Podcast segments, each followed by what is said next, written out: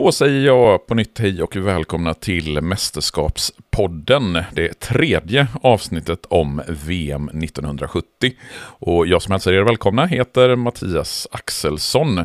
Och jag är en vanlig enkel medborgare. Men med mig i podden så har jag Gustav Brink Larsen.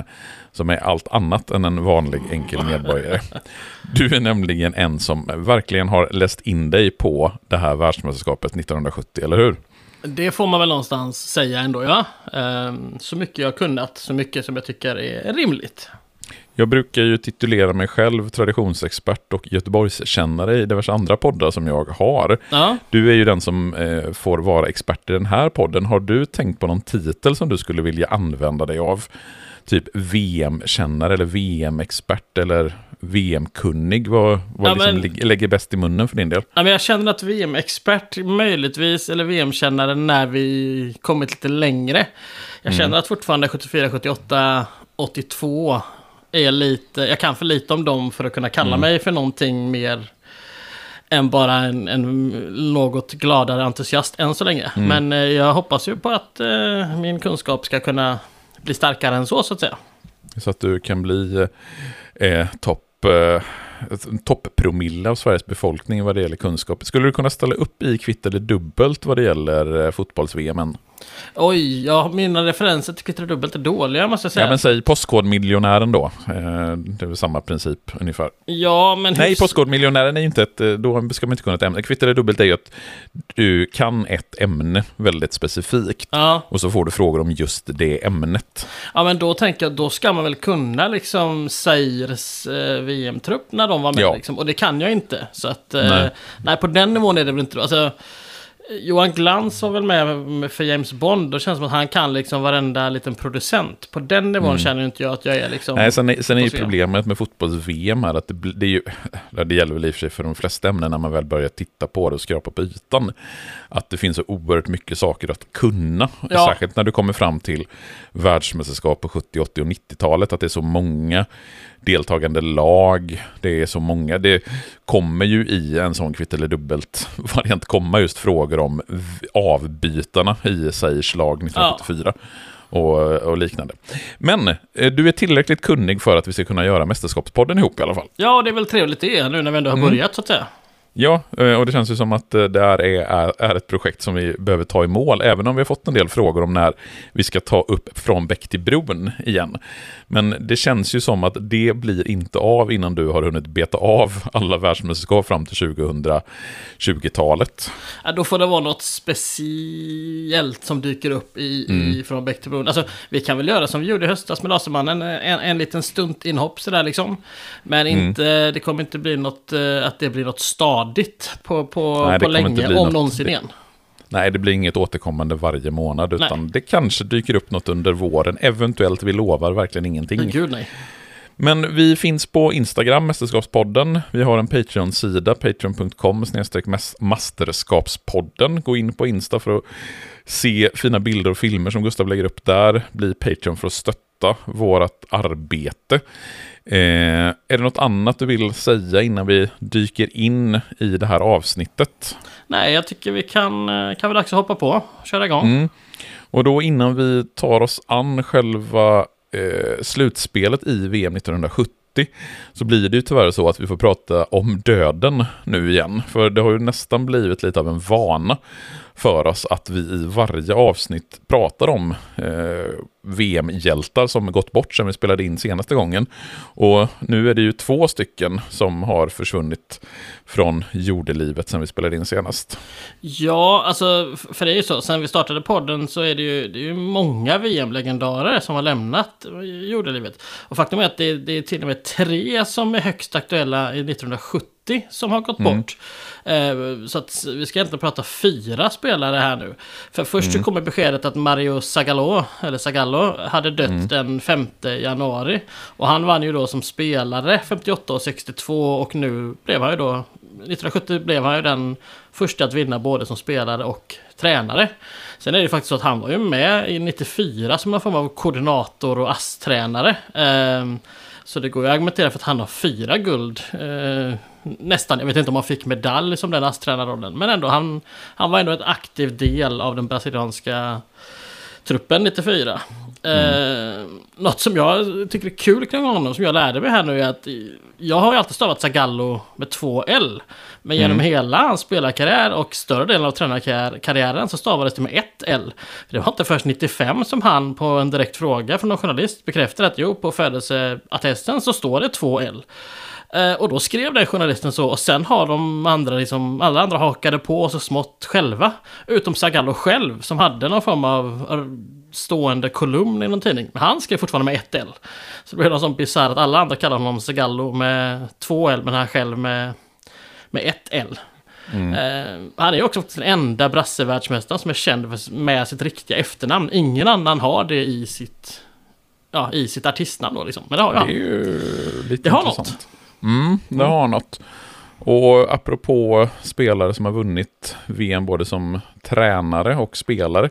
Så bara två dagar efter beskedet om Zagallos död så stod Frans Beckenbauer på tur. Ja, eh, han var ju aktiv här redan, eller han var ju aktiv här nu, eh, 70, även 66 och skulle ju sen då vinna 74 som spelare och 90 som tränare. Så att det är verkligen så att på två dagar i, alltså ja, inom loppet av tre dagar så dog de två första som vann VM både som tränare och eh, spelare. Eh, och liksom Beckenbauer är ju på den nivån att när, när eh, Fifa 2002 lät eh, rösta fram ett World Cup Dream Team. Då blev han inröstad som en av tre försvarare. Så att, Mm. jag, menar, jag har sett mycket Beckenbauer nu, både 66 och 70, som mittfältare. Och jäklar vilket driv han hade med bollen Mm. alltså. Det, var, det, det, det är en sån spelare som jag gillar. Så verkligen, det, han gör inte de spektakulära sakerna, men han tar sig in i straffområdet och liksom kommer till lägen och är så jäkla stabil. Det ja, fint att se. Mm. Kommer du ihåg vilka övriga två spelare som var med i backlinjen där 2002? Ja, det var ju då, alltså, det var ju inte ett lag, eftersom det röstades fram, så det var ju Paolo Maldini som någon form av mittback, vänsterback och så Roberto Carlos. Eh, Så att det var liksom... Det är en offensiv uppställning. Ja, det får man, får man lugnt säga. Och det var liksom mittfältarna sen var ju bara offensivt. Det var väl Zidane och det var... eh, Ja, jag tog, jag tog fram laget, det var Zidane, Platini, Maradona. Ja. Eh, på Pelé, och sen Romario, Cruyff, Pelé på topp. Roberto Baggio också Just som det. eh, central. Så det är ett väldigt offensivt balanserat lag om vi säger så. Det får man säga.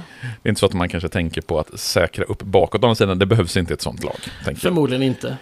Eh, förutom de här två spelarna som jag kommer ihåg så eh, har vi också svenska spelare, en svensk spelare som har gått bort sedan förra gången vi spelade in. Ja, eftersom att vi nu blev lite försenade med det här avsnittet så Kurre Hamrin dog ju då den 4 februari. Ehm, och jag, jag kan vara lite sån, lite med, med alla de här tre, eller framförallt kanske Beckenbauer och i svensk mån även Hamrin, att det finns knappt eh, liksom Alltså ord räcker knappast till för vad Kurre Hamrin har betytt för svenska landslaget med sin insats 58. Och han är ju en legendar i Fiorentina. Där är han fortfarande faktiskt den bästa målskytten genom tiderna för. Inte i ligan, där har Batistuta ett mål mer än honom, men, men sammanlagt. Och så gjorde han ju också då det som målet mot Västtyskland. Även om vi försökte mm, lobba in Gunnar Grens mål där som eh, riktigt snyggt också. Så är det ju Kurre Ja. Hamrins som folk kommer ihåg. Ehm, och apropå faktiskt 58 så, alltså Reine Börjesson dog ju under hösten också. Och nu Zagallo och Hamrin har dött här i början av 2024. Så nu är faktiskt ingen av spelarna som spelade i VM-finalen 58 längre i livet. Det gick fort Nej. där från 3 till, till 0. Och från, trupp, ja, från trupperna är det ju bara Ove Olsson kvar i Sverige. Men det är väl fyra brassar kvar som lever. Men de spelade som inte finalen. Mm. Och sen hade vi en fjärde spelare som jag faktiskt hade missat, eh, hade gått bort. Ja, det var ju... Och han är ju aktuell i just det här mästerskapet. För det är ju Italiens Gigi Riva eh, som dog den 22 eh, januari. Och han var ju en besvikelse i gruppspelet. Eh, det var ju hela Italien kan man säga. Efter 1-0, 0-0, 0-0. Men kom ju igång här i slutspelet och, och kom ju faktiskt att bli Italiens bästa målskytt i, i det här mästerskapet. Med visserligen bara tre mål, men ändå. Eh, och han är ju faktiskt fortfarande italienska landslagets bästa målskytt genom tiderna. 35 mål på 43 landskamper. Vilket är ett oerhört fint målsnitt dessutom. Alltså 0,83 mål per match är ju riktigt bra. Mm. Bra quizfråga. Verkligen. Eh, men ska vi ta då när vi har gjort våran sedvanliga genomgång av spelare som har lämnat oss sedan eh, förra gången vi spelade in och hoppa in i det här slutspelet och gå på kvartsfinalerna. Det är åtta lag som har gått vidare från gruppspelet och ska spela i kvartsfinalerna. Det är Sovjetunionen som möter Uruguay, Brasilien ska möta Peru, Italien, Mexiko och till sist så är det Västtyskland som hamnar i möte med regerande mästare från England. Ja, precis. Och matcherna spelades samtidigt klockan 12 lokal tid den 14 juni. Jag vet inte, med tanke på klimatet, är 12 en bra tid att spela? Det känns ju som att det kan vara riktigt varmt och eh, klibbigt. Ja, det känns dags. som att det är anpassat för europeisk tv redan på den här tiden, utan att veta det, ska sägas. Eh, Men matcherna spelar ju då, ja, det är tre dagar efter de sista gruppspelsmatcherna och, och det blir nästan en helt rättvis fördelning av vila. Egentligen är det bara England som eh, ja, fick en dag mindre vila än Västtyskland. Alla andra lag fick lika mycket vila, om det nu har någon inverkan. Men just i det här klimatet så känns det som att det kan ha det med återhämtning och sådär. Mm. Men då låt oss ta kvartsfinalerna i ordning och börja med den första, nämligen Sovjetunionen mot Uruguay. Yes, i Mexico City spelade ju den till mexikanernas stora missnöje. För de hade fått för sig att de skulle få spela samtliga sina matcher i Mexico City. Precis som England fick spela alla sina matcher fyra år tidigare på, på Wembley. Men i och med att Mexiko då förlorade lottdragningen om gruppsegern så blev det Sovjet som blev kvar på Azteca-stadion. Och eh, mexikanerna tvingades iväg till eh, Toluca. Men ja, Sovjet-Uruguay, alltså här på huvudarenan som var utsåld. Men tyvärr bjöds vi på 90 minuters eh, ja, ganska tråkig fotboll av låg eh, kvalitet. Eh, höjdpunkterna är verkligen fantastiskt tråkiga med liksom ett par hyfsade chanser här och där men de flesta är från långt håll eller väldigt dålig vinkel. Eh, så det blev förlängning, det stod 0-0 efter fulltid. Och tidigt i förlängningen så trodde Anatolij Bushovets att han hade gjort matchens första mål. Men det är vinkat och blåst för offside så att det blir inte så. Och tv-bilderna jag har sett ger inte alls någon bra bild men baserat på det jag ser så verkar det vara liksom helt fel med ett antal meter. Men jag vet inte om vinkeln är, är tokig. Men han blir ju minst sagt frustrerad Bushovits över att det, över att det blåstes av. Så det var nog, det var nog i alla fall tveksamt. Mm. Ehm, med två minuter kvar av den första förlängningskvarten så gjorde Uruguay ja, sitt och matchens sista byte. För in kom eh, Victor Esparago som hade, hade startat de två första matcherna i gruppspelet. Mm. Och sen med bara ett par minuter kvar av den andra förlängningskvarten så är det nämnde spelare som ska bryta det här 0-0 dödläget. Ja, eh, en, eh, en långboll slogs in i det sovjetiska straffområdet från Uruguays hög, eh, högerback. Och ja, det blev en höjdduell. Bollen rullade ner mot kortlinjen där Luis Cubilla hann upp den. Och han, han, han, liksom, han når den, stoppar den, vänder inåt, men tappar liksom farten och inte direkt balansen, men han, han får bollen en bit ifrån sig. Valentin Afonin i försvararen där i Sovjet, han emellan och försökte bara täcka ut bollen med kortlinjen. Problemet är att bollen rullar så jäkla långsamt. Eh, och Kubia var inte den som gav sig. Så han liksom kämpar in ett ben och, och liksom det studsar lite fram och tillbaka. Och till slut så lyckas han lyfta in bollen mot mitten. Och då befinner han sig alltså ganska mittemellan stolpen och alltså, sid, alltså hörnflaggan fast mm, halvvägs ut till straffområdeslinjen där. Så han är ganska nära mål men har ingen vinkel att skjuta själv. Ja, men det är lite intressant för jag tittar också på, har också tittat på de bilderna från målet och det, ju, det känns ju som att de som sovjetiska spelarna nästan stannar upp Ja, de gör det. och liksom slutar försvara när de tror att bollen är över kortlinjen. Ja, för målvakten är ju så att han, han reagerar ju nästan när Kubia slår till bollen igen. Det är som att han har gett upp och sen ser han att bollen slås in och då försöker han reagera men då är det för sent. För lyftet går, alltså han lyfter in den 5-8 meter rakt till då inhopparen Victor Esparagos huvud. Och han styr liksom enkelt in den i nät. Och de, ja, sovjeterna är lamslagna till en början men, men eh, kutade sen eh, mot domaren för att protestera. För de är ju helt övertygade om att bollen var över linjen. Um, men han godkänner, protesterna leder inte till, ledde inte till någonting eh, och några fler mål blev det inte. Mm. Eh, Sovjet kom bara till ett långskott egentligen som gick ganska långt utifrån men eh, Uruguay gick vidare från den första kvartsfinalen. Mm, och tittar man på tv-bilderna från just målet så känns det ju väldigt mycket som att bollen inte är över Enig. linjen. Det är ganska tydligt att den inte är. Ja, jag håller helt med. Jag tycker det är ja. ofattbart av sovjeterna att de är så övertygade att den är över. Uh, ja, och framförallt just det där, det är ju en sak att de protesterar efter målet, för det gör man för att det är liksom så långt gånget att de vet att det här är förmodligen ett segermål. Ja. Men eh, problemet är ju att de så liksom, tydligt stannar upp i sitt försvarsspel när, uh, när de tror att bollen, att de, de slutar nästan försvara i några sekunder och det räcker ju för att bollen ska skickas in och Uruguay ska göra 1-0 målet. Ja, precis, men exakt så är det ju. Mm, men då ska vi se, då har vi Uruguay vidare från en kvartsfinal och de kommer att möta vinnaren i den andra kvartsfinalen, den som spelas mellan Brasilien och Peru. Ja, och där kan man väl säga att det gick som förväntat. Brassarna tog kommandot direkt, satte 1-0 redan efter 11 minuter. Det var ett misslyckat inlägg som en peruansk försvarare skulle bara ta hand om. Men hans nedtagning är helt usel, så att den går till ja, Pelés anfallspolare Tostao som rullar bollen snett bakåt eller hemåt till Revelino. Som drar till vänsterskott lågt, eh, inte stolpen, eh, från straffområdeskanten. Och 1-0 hade vi där. Och 2-0 kom bara fyra minuter senare. Det var omvända roller. Eh, Tostao och Revelino.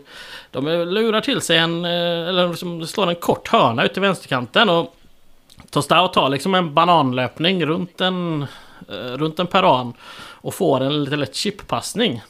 Och då befinner han sig liksom igen, alltså verkligen nästan helt utan vinkel en bit i straffområdet från vänsterkanten då. Men han bara skjuter. Ehm, och det går in mellan målvakten och stolpen där liksom. Det är som att målvakten tar lite för många steg ut för att täcka ett inlägg. Så att, eh, ja, målvaktstavla får man, eh, får man väl kalla det.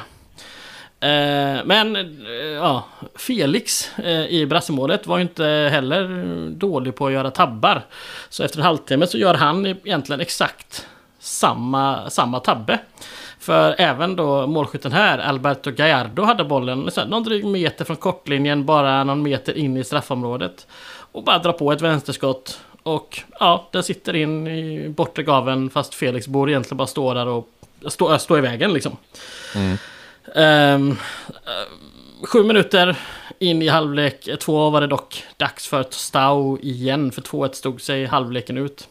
Men Tostau satte 3-1 då i början av andra efter förarbete av Jair Sinjo och uh, Pelé. Och Pelé Alltså, lite turligt frispel hänt Tostau. Det är en ganska kraftig touch på en peruansk försvarare som gör att bollen hamnar liksom perfekt framför Tostaus fötter. Som han trycker upp den i ja, trycker upp den i taket. Eh, vi skulle få två mål till för den här matchen slutar, slutade 4-2. Eh, Teofili Kubias eh, gjorde efter lite flipperspel, han drog till ett lågt volleyskott bakom Felix till 3-2. Men eh, inte långt efter det. Eh, för det här kom i 70 minuter ungefär. Men mm. bara fem minuter senare så var det Revelino som friställde Jairzinho med en fantastiskt fin chip. Och Jairzinho rundar målvakten och sätter bollen i öppet nät. Så 4-2 blev resultatet. Så mm. brassarna blev motståndare till Uruguay i den första semifinalen. Så har vi öv den övre halvan av slutspelsträdets kvartsfinaler avklarade. Och det innebär att vi går ner på den andra halvan. Och innan vi pratar om den matchen, alltså eh, semifinalen mellan Uruguay och Brasilien, så tar vi oss an de här två kvartsfinalerna, givetvis. Och då börjar vi med Mexiko-Italien. Ja, eh, och den matchen skulle då alltså spelas i Toluca. Vilket innebär att mexikanerna var tvungna att anpassa sig för spel på högre höjd än i Mexico City. Medan Italien, de hade ju varit i Toluca, spelat två av sina tre matcher där i, i gruppen. Både den första då mot Sverige och även den sista mot Israel. Så de hade väl någon form av vana vid, jag tror det är 2700 meters höjd eller någonting liksom. Å andra sidan hade det inte varit någon superarena för italienarna. De vann ju gruppen men ja, som sagt ett, ett enda mål gjorde de och det var ju en målvaktstavla av Ronny Hellström. Så att, mm. eh, ja, så kan det vara. Mm. Eh, här kan, det kan vara värt att nämna det att den italienska förbundskaptenen hade här en taktik som han skulle bli lite kritiserad för sen hemma. För att han hade bestämt på förhand att Sandro Masolo, eh, en Masola, en innermittfältare, skulle spela första halvlek. Och sen skulle mm. han ersättas av Gianni Rivera direkt i paus. För Rivera hade saknats under gruppspelets två första matcher eh, och spelade sedan den andra halvlek i den sista. Och han var liksom regerande Guldbollen, alltså Ballon d'Or-vinnare, vilket ju då var priset för Europas bästa fotbollsspelare. Men någonstans så såg den här förbundskaptenen inget sätt att få in båda de här spelarna och han värderade Masola högre för han var mer... Alltså Rivera var en lirare. Masola var en, en kämpande spelare som också hade väldigt bra teknik och sådär liksom. Men Rivera var mer finliraren. Mm. Så att eh, det pratades om att Rivera hade magproblem i början av mästerskapet. Men förmodligen är det... Eller ja, man vet inte. Men det finns en överhängande chans att det mest är bullshit. Att, han, att det fanns... Det var ett sätt att rädda Riveras ansikte lite grann liksom. Mm. Um, men eftersom italienarna imponerade ju inte i gruppen då. Och Dessutom så blev Masola faktiskt magsjuk eh, inför slutspelet och kom inte upp i fysisk form. Så därför tog man då det här valet att ja, Masola spelar första halvlek för att köra slut på motståndarna och sen skulle den spelskickliga mm, Rivera då komma in i halvlek och, och lira mer när motståndarna var trötta. Mm. Hur går själva matchen mellan eh, Mexiko och eh, Italien? Ja, det börjar ju bra för Mexiko. Eh, mm. Som gör 1-0. Ett flygande anfall efter 13 minuter någonting. José Luis González satte 1-0 bakom Albertosi i målet. Och på highlightsen och de, de förlängda highlights jag har sett så mexikanerna har ett par chanser att göra 2-0 men eh, får inte till det. Utan istället så lyckas Italien väldigt tursamt kvittera bara i den, i den 25 minuten. Eh, och det var då Gigi Riva, alltså han som hade avlidit här nu, som eh, försökte dribbla men hittade ingen väg igenom. Utan istället så hamnar bollen hos Angelo Domenghini. till, eh, till höger om straffområdet. Eh, I höjd med straffområdeslinjen typ. Och det är oklart om det var ett skott eller ett, liksom ett hårt inläggsförsök. Men mm, försvararen Javier Guzman styr bollen ganska oturligt in vid den första stolpen och det, liksom, det blir 1-1 och ett självmål. Mm, det känns ju väldigt mycket där som en målvaktstavla det också. Eh, vi har sett, liksom, det känns som att vi har sett rätt många exempel på den här typen av målvaktstavlor just i det här världsmästerskapet också. Ja, men här tycker jag någonstans, för här siktar den ändå mot bortre eller ett inlägg och så kommer en styrning. Så jag kan någonstans förstå att målvakten har rört sig. Sen tycker jag att målvakten har sålt sig. Alltså det ska inte vara omöjligt för honom att hinna tillbaka här målvakten. Men så här, jag tycker att det kanske är lite ja, men alltså bollen går, alltså den går inte med en sån jävla speedhastighet Nej. mot mål heller. Så det, nu ser man ju inte riktigt vilken position, åtminstone inte på de bilderna jag har sett, så ser man inte vilken position målvakten har i straffområdet när skottet avlossas. Men så jävla snabbt är inte skottet, alltså det, det går inte med en sån hastighet att det skulle vara helt omöjligt att täcka upp vid den första stolpen. Så jag kan nog tycka att det är lite grann av en målvaktstal även detta. Ja, men jag kan hålla med om det. Att här, han, ska ha, hinna rädda sig ändå liksom. Mm. Men eh, ja, han gör inte det utan bollen slinker in där vid första stolpen och 1-1 eh, i paus har vi. Mm. Sen ser jag också på bilderna här att eh, mexikanerna protesterar något av det våldsammaste efter målet. Eh, vet du vad det handlar om? Nej, jag fattade inte riktigt det. Jag noterade också det. Men, men jag hittar liksom inte eh, någon anledning. Eh, det känns som att det har hänt något innan jag kommer mm. in i handlingen där med, med bilderna. Eh, så det har jag tyvärr inte... Jag har tyvärr inte hittat det.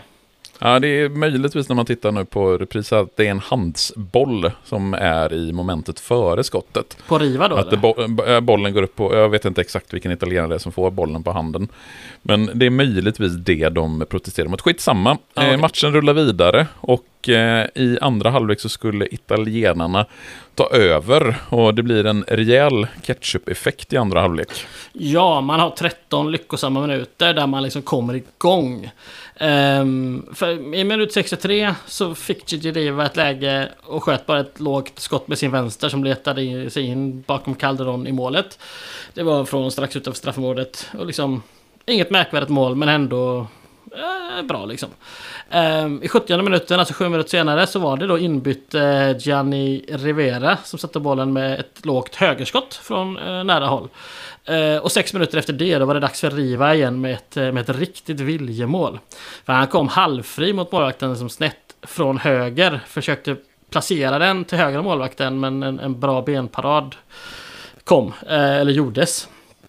Problemet någonstans där var att Mexikanernas mittback Gustavo Peña hade kämpat tillbaka bra men effekten blev att han fick bollen på sig så att den hamnar rätt hos Riva igen. Och han får den under kontroll Calderon försöker komma tillbaka men hinner inte. Eh, Peña river och sliter lite i Riva men lyckas inte heller stoppa honom. Och Javier Guzman som nu har hunnit ner till ja, mållinjen. Han får bollen, den går liksom lite grann mellan benen, styrs på honom när Riva skjuter. Så att det är verkligen, Riva kämpar hårt för att få in den och, eh, och lyckas. Så 1-1 till 4-1 på 13 minuter och det gjorde att vi fick Italien till semifinal. Och det betyder att vi har en kvartsfinal kvar och då blir det ju en härlig repris från VM-finalen fyra år tidigare, nämligen mellan Västtyskland och England. Och då undrar man ju om eh, det här var lagens första möte sedan finalen 1966. Eh, nej, faktiskt inte. Det är första tävlingsmatchen. Men lagen möttes i en träningsmatch i Hannover i juni 68. Och då bröt faktiskt tyskarna en för dem väldigt, eh, väldigt tråkig svit. För finalen 66 var lagens åttonde officiella möte. Eh, det finns tidigare matcher från före liksom 30-talet men de räknas inte officiellt för det var väl inte Tyskland då. Mm. Um, och, och, men av de här åtta matcherna så har England vunnit sex och två har slutat oavgjort. Och då är vi generösa mot tyskarna och räknar VM-finalen som oavgjord eftersom att den var ju oavgjord efter 90 minuter. Och det är ju så man som man brukar räkna. Annars så var mm. det sju, sju segrar för England och en för eh, oavgjord då för ja, mellanlagen. Men mm. i Hannover 68 så vinner Västtyskland för första gången en match mot engelsmännen. Eh, det är en match, jag har inte sett någonting från den men det beskrivs som ja, tuff på gränsen till ful mer än välspelad. Och det var Frans Beckenbauer som gjorde matchens enda mål med åtta minuter kvar. Yes, men nu är det då äntligen dags för lagen att mötas i en tävlings, i tävlingssammanhang. Och inte nog med det, det är direkt avgörande. Det är en utslagsmatch i och med att det är kvartsfinal i ett världsmästerskap. Eh, hur ställer lagen upp? Även om vi inte brukar gå igenom lag, eh, alltså startelvan i detalj, så, så är det ändå lite intressant att titta i och med att det är en repris från VM-finalen 66 här. Ja, men tyskarna ställde ju upp med, med det som har blivit deras första elva. Eh, man startade med den i både match 2 och 3 i gruppen. Och det var ju då med Sepp Maier i mål, Bertil Vogt och Karl-Heinz Schnellinger i försvaret, Beckenbauer på mitten och så då supermålskytten Gerd Müller längst fram tillsammans med Uwe Seeler. Och Gerd Müller har ju då alltså redan gjort sju mål i det här mästerskapet. Ehm, så att eh, han var ju minst sagt i målform. Mm. England var tillbaka på den elva man inledde VM med, som var lagets bästa och faktiskt den ja, spelarna som hade 1 till 11 i, i laget. Med ett undantag. Och det är Gordon Banks. För då målvakten som tidigare i turneringen har gjort liksom århundradets räddning. Eh, och dessutom fått veta att han blivit typ adlad. Eller så har han blivit OBI, vilket jag tror är officer i den brittiska imperieorden. Det är inte mm. en Sir-adling, men det är ändå liksom strax där under vad jag har förstått det. Men till kvartsfinalen här hade Banks rätt och slett blivit sjuk. Att magen, magen började spöka rejält dagen före match. Och han bes, det beskrivs att han på matchdagen genomgick ett ett citat extremt okrävande slutcitat fitnesstest. eh, men att inte ens det eh, höll liksom. Så att eh, världens bästa målvakt som han någonstans var eh, fick stå över och in kom istället eh, Peter Bonetti.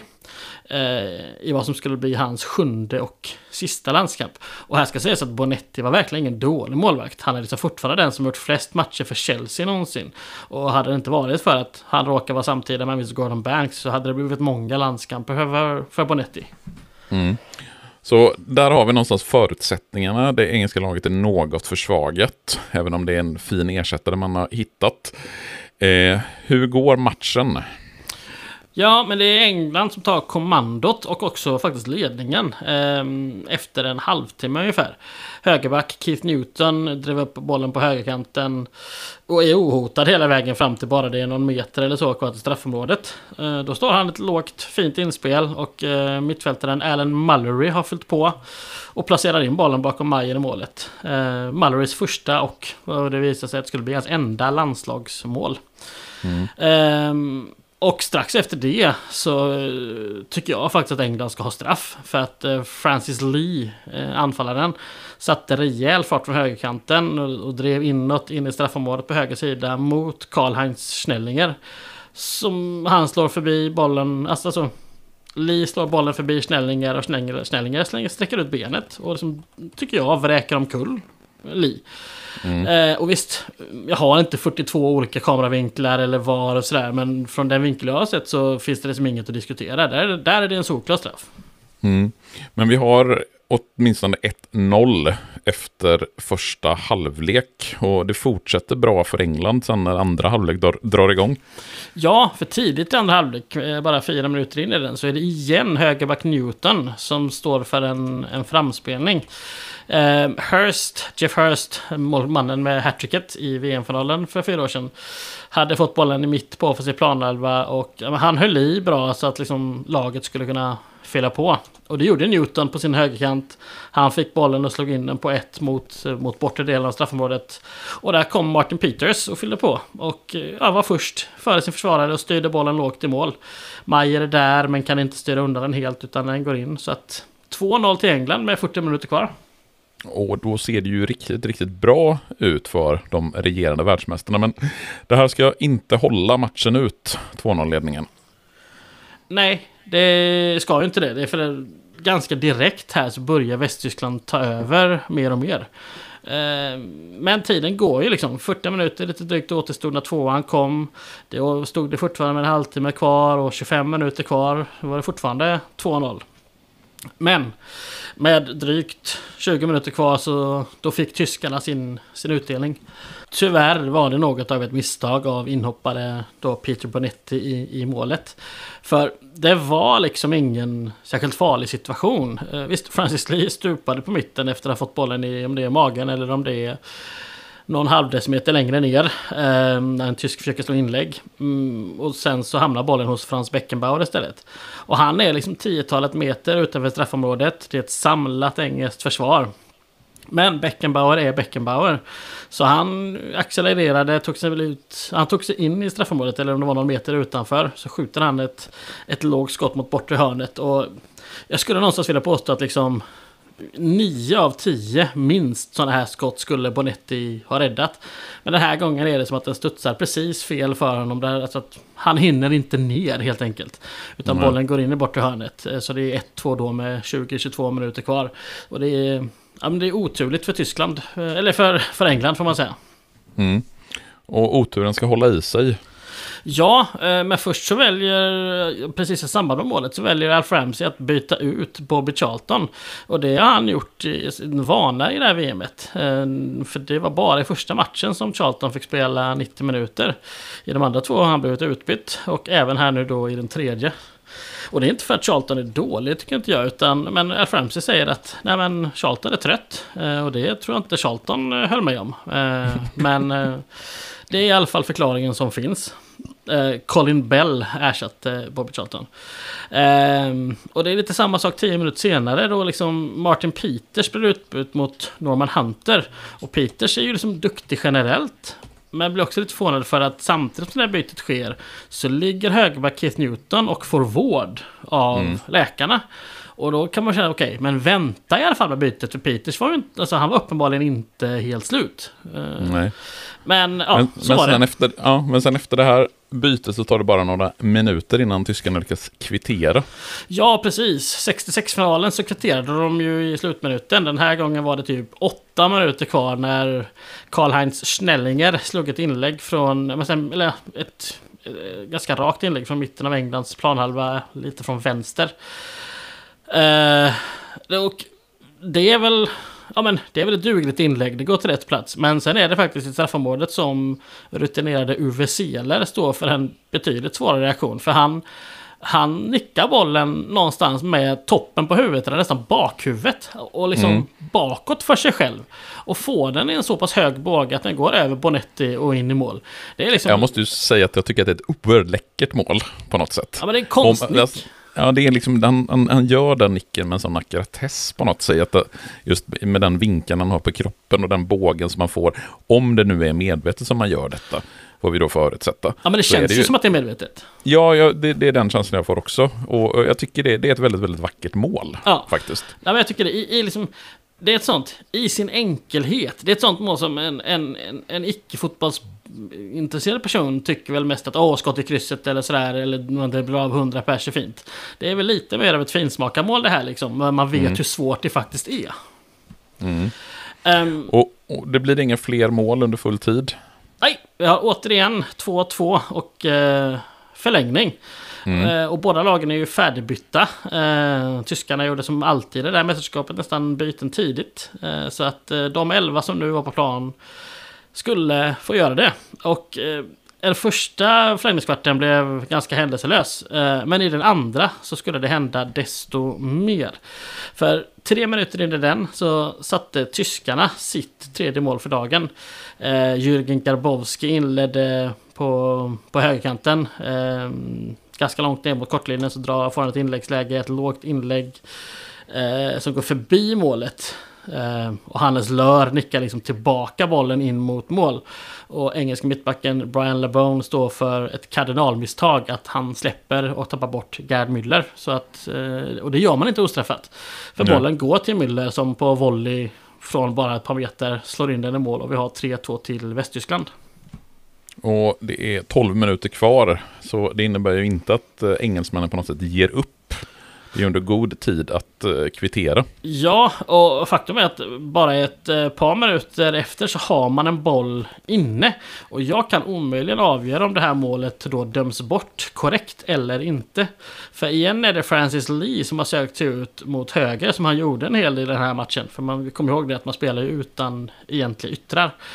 Och han dribblar sig förbi Schnellinger och slog sen ett inlägg mot, eh, om det är Alan Ball eller Norman Hunter, det är svårt att se. Den spelaren går i duell med en försvarare och det leder till att liksom bollen nickas nästan ut mot höger hörnflagga. Och där är det, trots att Schnellinger har bäst, är liksom närmast bollen, så är det Lee som får tag i den. Och han, eh, ja, dribblar sig in, eh, rundar och fintar ner Mayer och rundar honom och sen någon studs vidare så hamnar den hos Jeff Hurst som, som kunde slå in den i öppet mål. Men domaren, några av de tyska försvararna har här slutat spela så att det hade kanske inte blivit mål. Eh, Men domaren har blåst för offside tror jag att det är ute på Lee där. Och jag kan omöjligt avgöra om dels vem som nickar bollen där. Om det faktiskt är en engelsman eller om det är en tysk.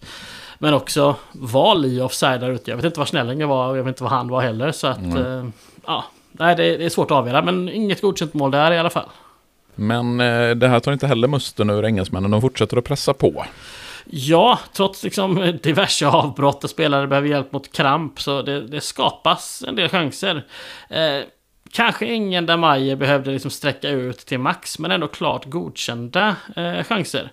Och dessutom anser jag att eh, ja, Englands, eh, England rånas på en straff. För Mm. inhopparen Colin Bell tog emot ett fint vänsterinlägg i straffområdet och liksom vände bort eh, Bertie Fox helt och fullt. Och han får till en pet till eh, och är då ganska liksom långt fram i straffområdet. Och där kommer Frans Beckenbauer och bara glider och tar Bells ben. Han missar bollen och liksom river ner Bell. Jag tycker att det är en, det är en så solklar straff så att ja, det finns inte liksom. Men eh, ja, Domaren tyckte inte det utan istället fick en krampande UVC eller vård eh, när bollen hade gått ut.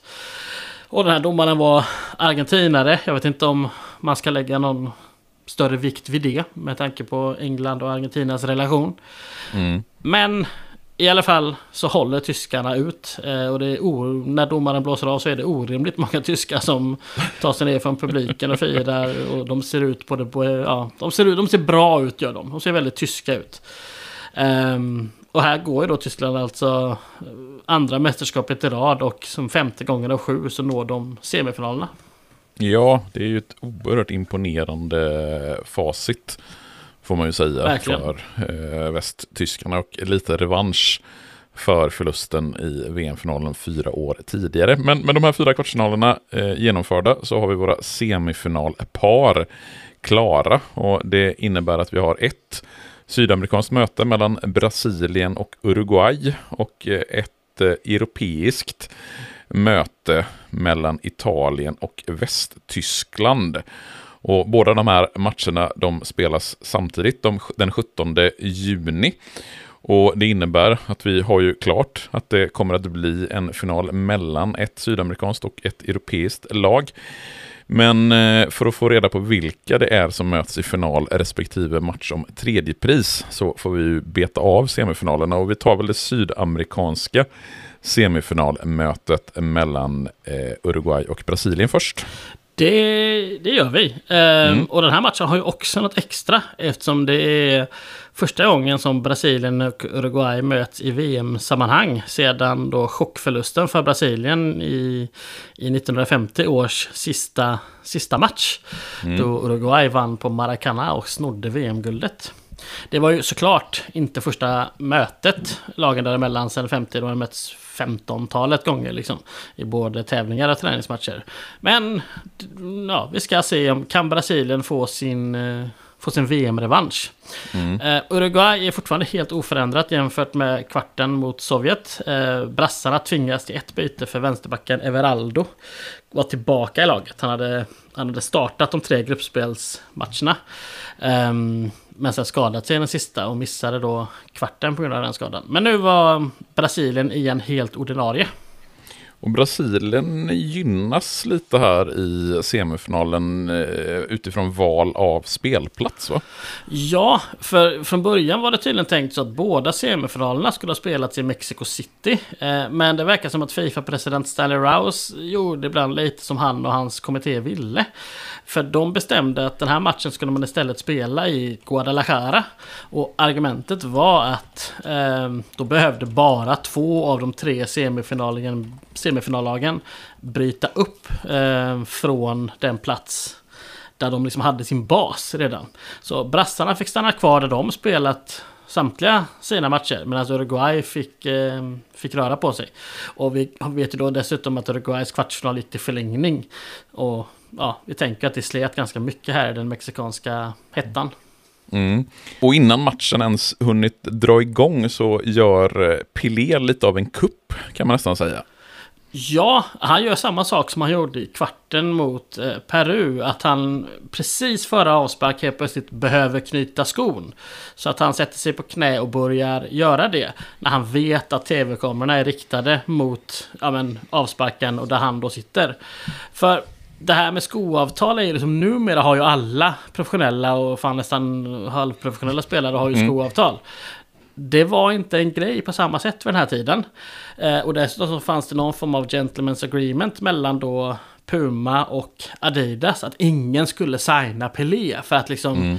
det skulle, ja, bröderna, de bröderna där som hade företagen. Ja, precis.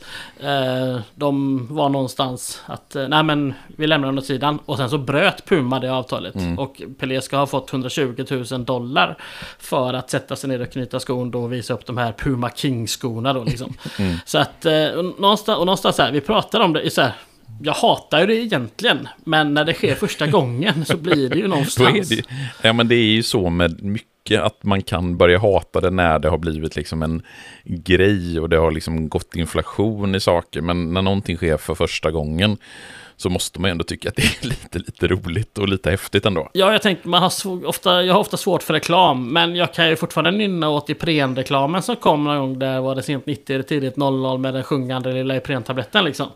Ipren, den intelligenta ja, värktabletten. Alla kan ja. den. Mm.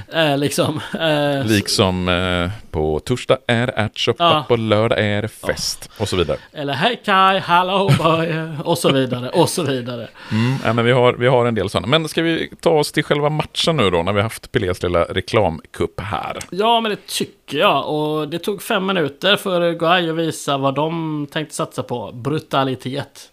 Ja, gött. Ja, för liksom och det här, det här är en sån riktigt ful grej. Brassarnas högerytter, Jairzinho, fick liksom en enkel passning långt ut på högerkanten, mitt på planen, ryggen mot mål.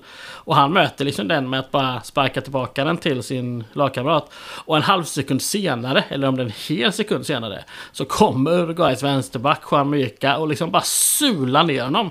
Det är som att mm. han skjuter på en boll fast det är hans ben istället.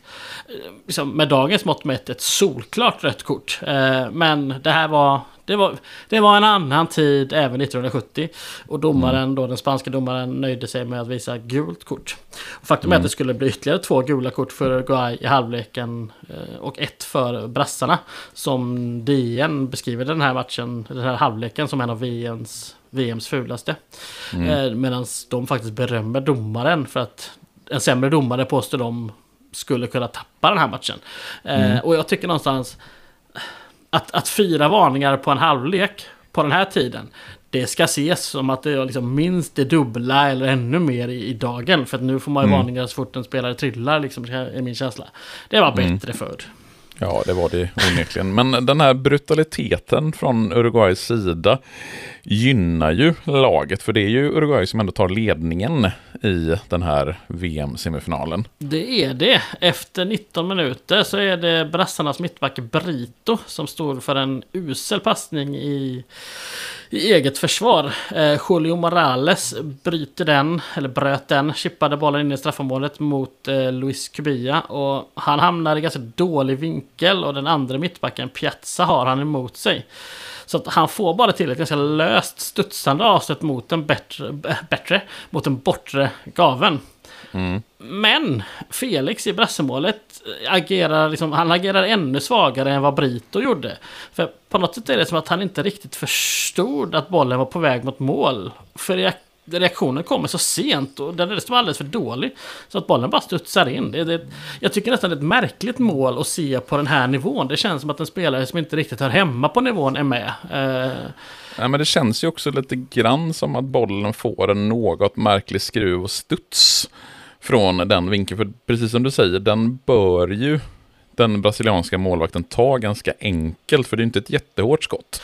Nej. Men den snirklar ju ändå på något snyggt sätt förbi eh, och dimper in i det bortre hörnet av, av målet. Ja, jag kanske det, det, är lite konst, det. är ett lite konstigt mål, men det känns ju som att den tar en lite så märklig bollbana. Svårt att se från den vinkeln kanske, men, men ändå. Ja, så är det. Men Felix är ju, alltså någonstans sådär, det kommer vi till senare, men brassarna vinner ju det här guldet kanske inte tack vare Felix, utan trots att, trots att man hade Felix i målet liksom. Mm.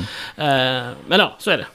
Ja, och eftersom du nu har avslöjat att Brasilien kommer ta guld så kan vi ju... Eh, eller så kan du ta oss igenom hur Brasilien vinner semifinalen också. Det kan jag göra. Jag tänker att de flesta vet det. Jag tror vi ja, jag vet. Jag, sko jag, skoj jag skojade lite där. Ja, men eh, ja. kör, kör. Ja, men brassarna växer in i det. Pelé nickar utanför eh, och tillsammans med Rivellino så hade han ett par skapliga frisparkar. Tostau skapar något halvläge där han skjuter utanför för att, liksom, för att nämna nämna några. Men det är slutminuten av den första halvleken så kom utdelningen. Eh, det var ett vänsteranfall där inne i mittfältaren Clodoaldo, eller Clodoavdo som jag tror det ska uttalas, eller ja, på något sätt. Han leder ut bollen på vänsterkanten dit eh, Tostau eh, sökt sig och sen följde Clodoaldo själv på in i straffområdet. Och Tostaus inspel kom perfekt på, till Clodoaldo som drog till i steget och en halvvoll och gick helt otagbart in i det bortre hörnet. Så att vi fick 1-1 när halvtidsvilan så att säga eh, kom till spelarna. Halvtidsvisslan göd var det jag skulle säga. eh, i, den, I den andra halvleken så kände Pelé någonstans verkligen för att visa att han var Pelé. Eh, han fälldes efter en soloräd strax utanför straffområdet. Eller var det på linjen? Men det blev i alla fall bara, bara frispark. Och han hade ett fint försök från långt håll. Eh, när han drar till på volley. Eh, eller om det är halvvolley. Uruguays målvakt slog en misslyckad inspark. Och den studsade en gång. Och sen rakt mot Pelé som drog till på ett. Det hade varit ett sånt riktigt drömmål från halva ja, men halva plan, knappt. Halva i alla fall, halva offensiv plan. Men målvakten hann in och räddade skottet. Så att eh, det, man hade många chanser och i princip alltid så är Pelé involverad på något sätt. Jag tycker, ja. jag är så glad att ha fått se ganska mycket av de här, framförallt då 58, men ännu mer här där Pelé är liksom frisk. Han, han får utrymme att spela för det, ja, som alla säger slentrianmässigt alltid att han var världens bästa spelare genom tiderna. Jag tycker mig... Jag, jag, förstår vad folk pratar om när man tittar på de här bilderna. Han var, han var ruskigt bra och långt mm. före sin tid. Men Uruguay eh, försökte med samma trick som i kvarten att sätta in Victor eh, Esparago. Eh, men den här gången blev det inget positivt utfall. Utan istället så satte brassarna 2-1 med knappt kvarten kvar. Eh, bara ett par minuter eh, efter Esparagos inhopp. Det var Jairzinho som startade en kontring från egen planhalva och han spelade Pelé som gör en sån enkel liten vrickning till Tostao. Och eh, som fick lite yta. Och sen hade Jersinho till höger fortsatt sin löpning. Och Tostao slår en perfekt passning. Och Jersinho sliter sig fri och placerade in bollen i mål. Och Jarcinho fortsätter att göra mål i varje match. Och som vi sagt tidigare så skulle han faktiskt göra mål i alla matcher i det här mästerskapet. Mm. Eh, värt att notera från slutet. Eh, är att Pelé garanterat hade missat VM-finalen med, om VAR hade funnits. För han är ute på vänsterkanten och jagas av en Dagoberto Fontes, vilket är ett underbart namn. mm. eh, och han är, det känns som att Pelé blir lite irriterad för han slänger bak sin armbåge rätt i ansiktet på Fontes. Så hade domarna sett det med någon form av modern bedömning så hade Pelé fått lämna direkt. Mm. Eh, men Uruguays kvitteringsjakt då, det står ju trots allt bara 2-1 till Brasilien. Ja, jo då. Alltså, man skapade en eh, ganska rejäl chans. En nick från eh, nära håll från Kubias. Som Felix, eh, som jag har pratat mycket skit om. Men han fick göra rätt bra räddning på den. Men det blev inget mål där. Utan istället kunde brassarna kontra in 3-1 i matchens sista minut. Givetvis var det Pelé som ledde den här kontringen. Ehm, och väl framme i offensivt straffområde så stannar han upp och liksom rullar enkelt bak bollen till Rivellino som kommer framstormande och han sköt ett stenhårt lågt skott som var otagbart. Mm. Men eh, du vill prata om ytterligare en sak i den här matchen. Vi har ju konstaterat att det blir 3 till Brasilien och de är vidare till final. Men du vill dra upp en eh, gammal klassiker från allsvenskan då eh, Jesper Blomqvist gör en fantastisk eh, aktion mot Sven Andersson i Helsingborgsmålet. Och den har jag ju sett hur många gånger som helst på eh, YouTube. Jag tycker det är en fantastisk fint som eh, Jesper Blomqvist gör mot eh, Sven Andersson. Är det, kan det vara i början på 90-talet någonstans, var 92, 93 någonstans? Han kom ju till Blåvitt typ 94 var eller 93. Ja, okay, så jag, jag, tror att det är nog efter VM 94 någon gång där. Men innan ja, men då är det, säg, säg mitten på 90-talet. Men, ja. men, kan du förklara, vad är, vad är det Jesper Blomqvist gör i den här fantastiska aktionen?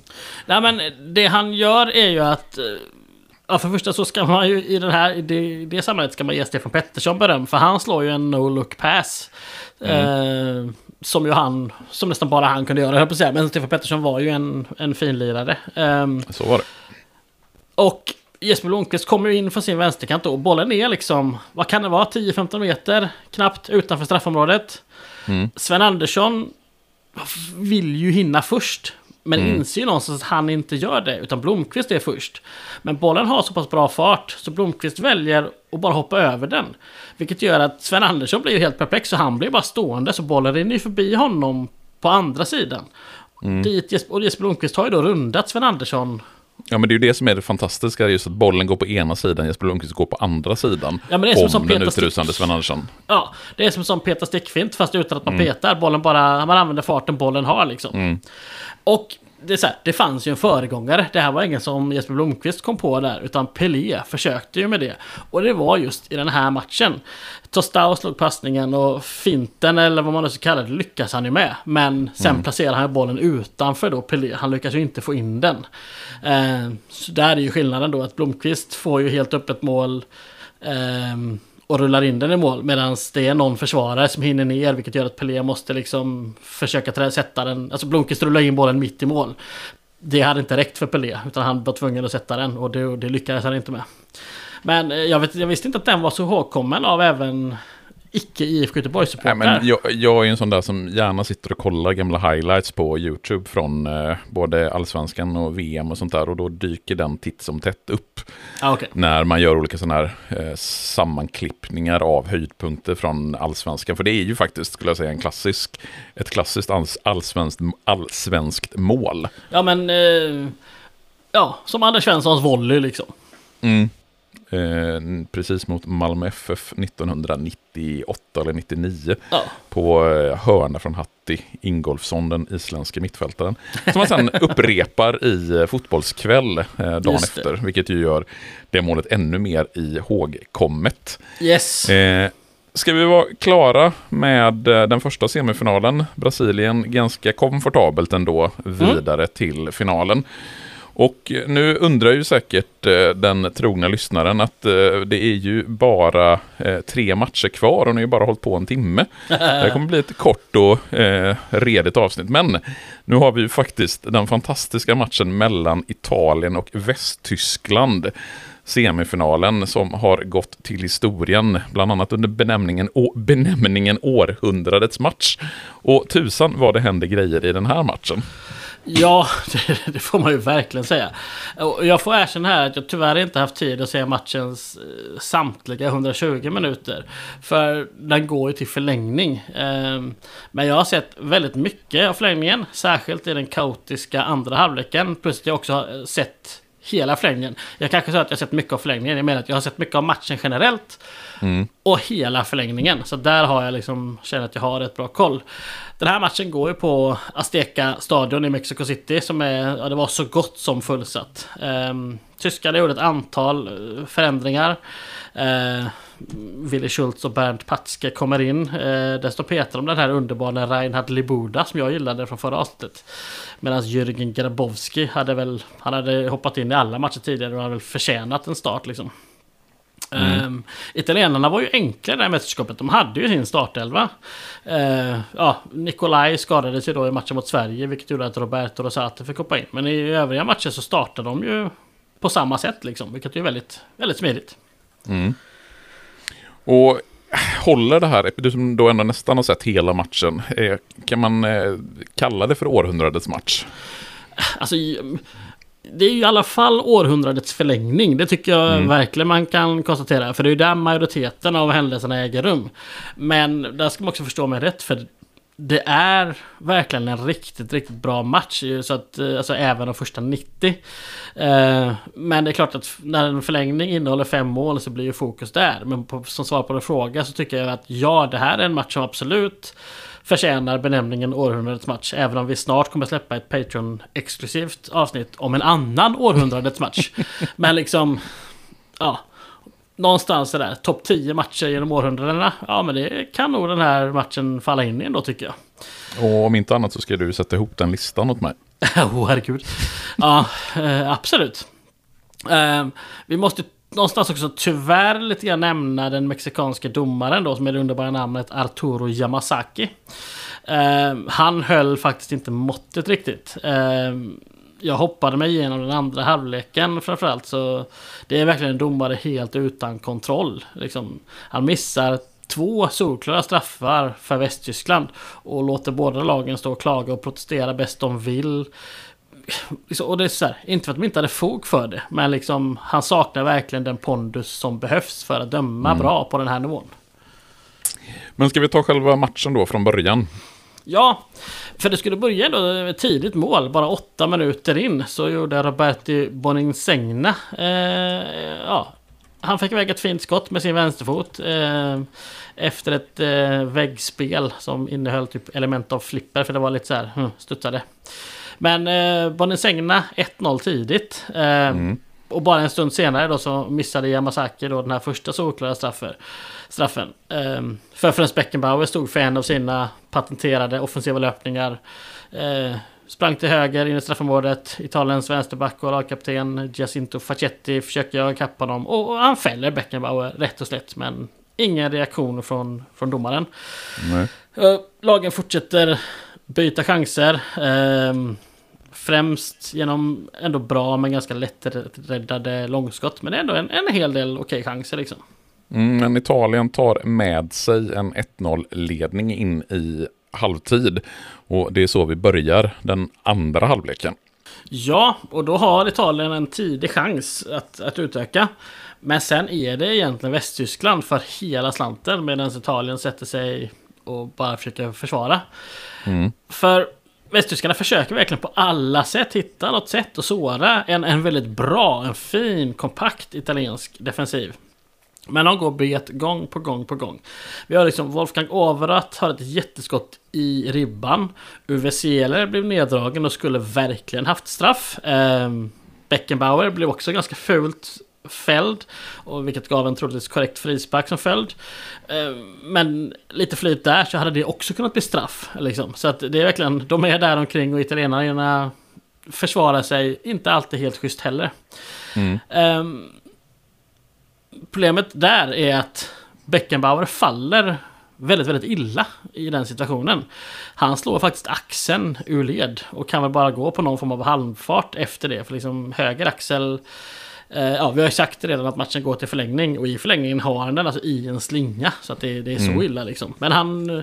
Problemet är att tyskarna, de gjorde sina tidiga, tidiga byten. Eh, och här var det då 20 minuter kvar. Tyskarna hade redan gjort sina två byten. Så att eh, Beckenbauer fick kämpa på. Och han är involverad i en del situationer men är ändå klart, klart begränsad liksom. Mm. Eh, men liksom, någonstans för att liksom understryka hur mycket tyskarna skapade. Så liksom, I sekvensen för det att Sele skulle haft straff så, så räddade Roberto Rosato eh, akrobatiskt på mållinjen. Så att liksom, inte ens när man till slut lyckas överlista Albertosi i målet så får man in den. För då är en jävla mittback där och plockar undan bollen. Liksom. Mm. Um, och apropå Albertosi, en av de absolut farligaste chanserna kom när han totalt klantar sig. För han hade räddat ett ganska mediokert Beckenbauer-skott. Eh, och bollen rullade några meter åt höger. Han liksom tog den, rullade bollen några meter åt höger och tar upp den igen. För så fick man tydligen göra för Det får du inte nu. Har du greppat bollen och liksom står med den så får du inte lägga ner den och ta upp den igen. Det, då blir det indirekt frispark. Men det här var andra tider. Men mm. när han tar upp den andra gången, då får han tydligen jättebråttom och kasta ut den. Um, Eh, så han eh, försöker bli av med den. Men det enda gör är att han drar bollen rätt i ryggen på Jörgen Grabowski. Som bara står någon dryg meter ifrån Albertosi. Så att bollen studsar liksom något från, från sidan rakt in framför mål. Och den fastnar nästan så här. Den kommer till någon decimeter framför mållinjen. Och där har såklart Gerd Müller eh, bäst reaktion bland utespelarna. Men Albertosi hinner med en tåspets före honom och verkligen får undan den i grevens tid. Mm. Och klockan den tickar och tiden den går för eh, tyskarna. För vi har ju en 1-0-ledning till Italien och matchen den eh, går längre och längre. Och tyskarna blir mer och mer desperata. Det är verkligen så. De står inlägg, de skjuter långskott och de byter in eh, ut med en ytterback och in med en ytter. Och sådär gjorde de tidigt i halvleken. Men bollen vill liksom inte in. Eh, men faktum är, här, normalt sett har vi egentligen ingen eller väldigt liten stopptid på den här tiden. Men på grund av italienarnas enorma maskande så valde domaren faktiskt att lägga till några minuter. Och det är ett par minuter in på den här eh, liksom tilläggstiden så fick Grabowski eh, bollen från ett inkast på vänsterkanten. Och han drev bollen 15-20 meter framåt på kanten och slog liksom, det känns som på chans, ett inlägg mot mitten. Men det här inlägget, det blev helt eh, perfekt. Gerd Müller fanns vid främre stolpen och hotade. Bollen gick över honom och hans försvarare eh, och dimp, eller damp ner perfekt framför Karl-Heinz Schnellingers högerfot. För Schnellinger har flyttat upp från försvaret under forceringen här och han gör allt rätt att bara möta bollen med bredsidan och liksom styr den in i mål. Eh, och någonstans så måste det svida lite extra för italienarna att Schnellinger då har liksom spenderat typ sista sju åren i Italien. Och har dessutom aldrig tidigare gjort ett enda landslagsmål. Men eh, och skulle inte heller göra något mer i sin karriär. Men här, 1-1 efter liksom 90 plus tillägg. Mm. Och det betyder att vi har 1-1 när eh, matchens ordinarie tid är färdigspelat. Och det innebär ju att den här semifinalen går till förlängning. Och du har ju redan hintat om det, att det är i förlängningen som den här matchen på något sätt eventuellt kan eh, förtjäna epitetet århundradets match, för det händer grejer. Det gör det verkligen. Det är bara någon minut in i förlängningen så, så kom Gerd Müller först på ett inlägg eh, och skapade en ganska fin chans. Liksom. Ingen utdelning där. Italienarna vänder och skapar sig själva ett par halvchanser innan de vänder tillbaka och Västtyskland tar sig framåt och skapar en hörna. Och den hörnan eh, nådde Seeler en bit ut i straffområdet. Men hans nick gick enbart till italienare, till den nyss inhoppande Fabrizio Poletti. Som ganska enkelt är först på bollen. Och han är, liksom, han är ganska ohotad där mitt i eget straffområde. Och det ser ut som att hans tanke är att liksom ta bollen lite hemåt. Albertosi ska komma ut och bara plocka upp bollen. Problemet för Poletti är att Albertosi kommer aldrig. Eh, och Poletti täcker bollen väldigt dåligt. Och vem kommer när en boll ligger liksom redo att slås in i mål i straffområdet? Jo, det gör såklart Gerd Müller.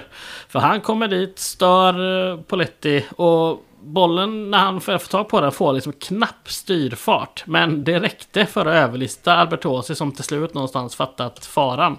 Så här får vi 2-1 till Västtyskland och då är vi fyra minuter in i förlängningen. Men vi är långt ifrån klara med detta. Verkligen inte. För vi kan gå framåt fyra minuter till och då är det ett tyskt försvarsmisstag som gav Italien chansen att kvittera. För en frispark eh, för Italien gjorde att de fyllde på med sina försvarare uppe i straffområdet. Och den här lyftningen går någonstans mot liksom, högre delen av straffområdet men fortfarande ganska mitt i straffområdet. Och där är Sicke helt och han bara får bollen på sig utan att liksom egentligen försöka göra någonting. Så den studsar ett par meter ifrån honom rakt till högerbacken Tarcisio eller Tarkisio Burgnic. Eh, inte så italienskt det uttalet. Eh, och han får mm. ett vänster, ja, han är en väldigt defensiv ytterback. Men här får han ett skottläge i offensivt straffområde, drar till med vänstern och helt plötsligt har vi 2-2. Mm. Och det har ju inte gått många minuter av den här förlängningen och eh, redan två mål. Eh, och vi är inte ens klara med den första förlängningskvarten. Nej, och vi får fler mål även i den. Alltså i den. Eh, för minuten kvar av första förlängningskvarten, eh, ja då lyckas italienarna gå på kontring. Och efter lite passningar så får eh, Gigi Riva bollen någonstans i knähöjd strax utanför straffområdet. Och han står faktiskt för en fin, fin nedtagning. Och han rycker ut snabbt åt vänster för att bli av med snällningar. Skjuter sedan mot bortre stolpen. Mayer ja, chanslös åt dig, men han når inte bollen. Och vi har vänt då helt plötsligt 3-2 till Italien. Och det resultatet tog de med sig in till den här lilla då, förlängningspausen. Men mm. då har UV faktiskt ett läge att kvittera eh, innan den kvarten är över. Så det händer saker hela tiden. Mm, men det är med 3-2 som vi går in i den andra förlängningskvarten och det känns ju som att det är två ganska trötta lag som nu ska spela de sista 15 minuterna. Men det är inte klart med underhållningen för den sakens skull. Verkligen inte, för det är verkligen bara fem minuter in i den så skulle Västtyskland orka eh, jobba till sig en eh, kvittering. Och här går det, om man, eh, om man vill dra det lite långt, och det vill jag, går det att påstå att det börjar med ett väldigt märkligt misstag från ehm, um, Albertosi. Uh, vid ett tyst ansatsförsök så liksom, han snod bollen rakt framför Müller. Och då tänker man att han ska hålla den lite stund och sen leverera den till en medspelare på ett rimligt sätt. Men han han knappt själv återfå balansen innan han lite grann gör som han gjorde förut. Att han liksom ska kasta ut den så snabbt och då kastar han den i om det är rumpan på liksom sin egen försvarsspelare då, Poletti. Mm. Och det är liksom, Paletti var inte alls med på detta. Utan han ja, studsade iväg bollen. Och Müller har ju precis, han har ju varit som fortfarande klossan med Albertosi. Så såklart att Müller är, är först på bollen. Och då Albertosi jagar honom ut på sidan, ut i straffområdet och drar på sig en frispark där ute nere vid kortlinjen. Eh, den frisparken lyftes in och nickades av Överseler, vilket ledde till en hörna. Och på den hörnan så styrde Gerd Müller in ytterligare en UV-Seler-nick. För UV-Seler nickade på allt känns det som. Mm. Men så att liksom det här konstiga att han kastar bollen i rumpan på sin egen lagkamrat Albertosi leder då till en frispark som leder till en hörna som är mål. Och så att, mm. ja, lite långsökt men ändå... Ja, kopplingen finns ju. Kopplingen finns absolut och det är 3-3 efter 110 minuter spelade. Ja, men inte eh, så mycket längre än det. För tyskarna firade på väg ner mot egen planhalva och eh, repriser går på tvn. Och tydligen var det så att i en del länder i alla fall så hann inte ens repriserna sluta, sluta rulla innan 4-3 föll. För Italien satte igång spelet. Eh, Boninsegna eh, dribblade sig fram till vänster och slog en passning fint snett inåt bakåt till eh, Gianni Rivera som satte bredsidan till. Och ja, rullar in 4-3. Så mm. att eh, 111 minuter spelat, 9 minuter återstår och nu är det skarpt läge för Västtyskland om de ska komma ikapp eh, igen. Men nu var det någonstans som att luften hade gått ut dem, eller gått ur dem. Förlängningen senast mot England. Och eh, liksom, man är ju en halv spelare kort här då med Beckenbauers skada. Det, det är inte så att de är ofarliga under förlängnings, eh, ja, förlängningens sista minuter. Men det är ändå inte de här jämfört med alla chanser som har skapats tidigare där det liksom känns som att det kunde blivit ännu fler mål så är det inte lika farliga chanser här på slutet. De orkar helt enkelt inte. Liksom. Och till slut så blåser domaren av och Italien alltså klara för VM-final efter att ha vunnit med 4-3 efter förlängning mot Västtyskland. Och det känns ju onekligen som att eh, åtminstone förlängningen går till historien som en av de mest intensiva i VM-historien. Det känns ju som att allting händer i den här förlängningen på något sätt. Ja, gud, ja. Men vi har två matcher kvar. Eh, vi har en bronsmatch mellan Västtyskland och Uruguay, de två förlorarna i semifinalerna. Och en eh, final mellan Brasilien och Italien. Och då börjar vi med bronsmatchen såklart. Ja, sorgebarnet bronsmatchen som jag vill prata mer om men som jag inte riktigt Uh, nej, det blir aldrig så. nej. Uh, den gick den 20 juni klockan 16.00 lokal tid.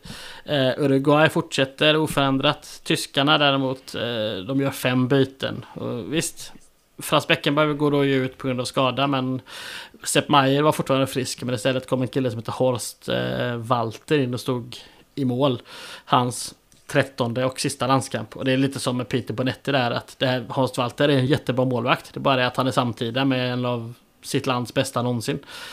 Uh, uh, matchen då, uh, tyskarna skulle ta ledningen efter drygt 25 minuter. Det var Uwe Seeler som såklart nickade ner ett inlägg till Gerd Müller som spelade bak till Wolfgang Overath som satte bollen i, i nät. Efter det här så beskriver faktiskt Svenska Dagbladet det som att Uruguayanerna överraskade med en enorm offensiv och eh, väldigt hög press. Och att man faktiskt gjorde allt utom just mål. Och det var inte för att man skap, saknade chanser. Utan eh, tvärtom, man skapade extremt många chanser. Eh, jag har bara sett ett två minuters klipp och jag, det innehåller stolpträffar och bollar som dansar på mållinjen och ett flertal riktigt svettiga räddningar från den här Horst Walter då. Han gör en en riktigt, riktigt bra match och någonstans så är tyska försvar tyska. De är ju bra på det. tyskar är ju tyskar. Ja, precis. Töskar är ju töskar kanske. Exakt. Men Uruguay får inte in bollen så Overats mål räckte för att vi skulle få ett västtyskt brons. Då är alltså då ja, Frans Beckenbauer och Jürgen Gabrowski och några till då har ju nu då ett silver och ett brons. Eh, brons. Så att de är ju på jakten här för att samla på sig hela sin medaljskörd. Eh, mm. Ja. Vi återkommer till det i nästa VM. Så gör vi. Eh, det är dags att eh, ta oss i mål för VM-turneringen 1970. För vi ska ta oss till finalen söndagen den 21 juni 1970. Klockan 12.00 Azteca stadion i Mexiko är spelplatsen. Givetvis fullsatt, runt eh, 107 000 åskådare, nytt rekord för en VM-final. Eh, hur ska vi ta oss in i den här matchen tycker du? Ja men vi, vi, kan väl igen bara börja med att konstatera att det här alltså är brassarnas tredje final på fyra mästerskap och att man då har vunnit de två, två tidigare finalerna man spelat i. Pelé, att han är i fokus går ju inte heller att ignorera. Han var ju 29 år vid det här laget. Eh, och att det här skulle bli en sista VM-match, det, ja, det visste man kanske inte på förhand. Eh, även om ja, det väl fanns säkert prat om det. Men faktum är ju att han var i fysiskt i form att spela VM 74 eh, efter att ha slutat i landslaget 71.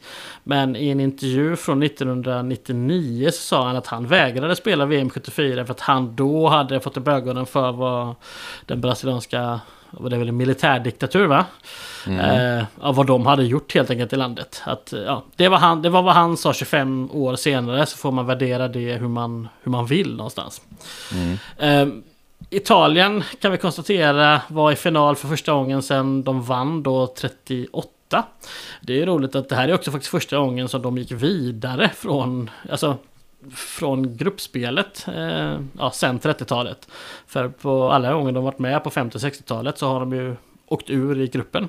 Vilket jag ledde till den hypotesen jag hade för ett antal avsnitt. Sådana, Just det. Ja, att just Italien ofta åker ut. Vilket de mm. väl gör. Mm. Jag vill såklart också lämna domaren lite snabbt. Och mitt minne är ju tyvärr dåligt. Men jag vill minnas att vi pratat om herr Rudi Glöckner från Östtyskland. Mm. Eh, tidigare. Men jag kan mm. inte för mitt liv erinra mig om varför. Minns du det?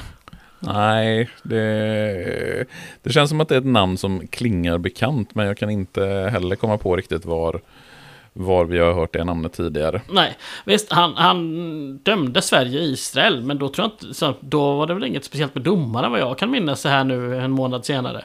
Uh, men i alla fall, och det är roligt att han får finalen efter att bara ha gjort en match tidigare i VM. Mm. Det, det var en annan tid. Ja. Och det tredje jag vill nämna här är att detta var första gången som två tidigare världsmästare möttes i en final. Och eftersom att båda, båda två hade två tidigare titlar så visste vi också att det laget som vann den här matchen skulle bli det första att nå tre VM-guld och därmed få behålla pokalen för evigt. Mm. För pokalen som faktiskt från början hette Victory bara, men som jag tror på 50-talet döptes om till The Jules Rimet Trophy. Den hade ju ja, den hade stulits inför VM 66, men sen återfunnits.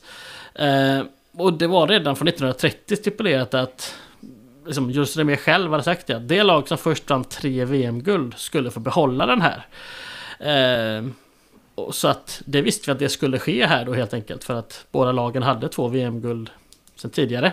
Tyvärr är det så att den här pokalen, den finns ju inte kvar idag, bara basen finns kvar. Eh, för själva pokalen stals eh, 1983 och har aldrig återfunnits faktiskt. Eh, ibland verkar det lite slentrianmässigt någonstans påstås att den smältes ner till guldtackor och såldes. Men det finns ett problem med det, att pokalen var inte gjord av solitt guld. Så att det, det blir liksom inga guldtackor av den. Men så att det är faktiskt lite av ett mysterium. Alltså den kan ju smältas ner ändå. För det var ju andra, det var väl silver, sterling silver tror jag. Men mm. faktum är att man vet inte vad som hände med den. Man vet bara att basen finns någonstans i Zürich tror jag. Alltså hos mm. Fifa. Med själva pokalen. Ja, ja, Intressant. Den är, den är väck. Mm.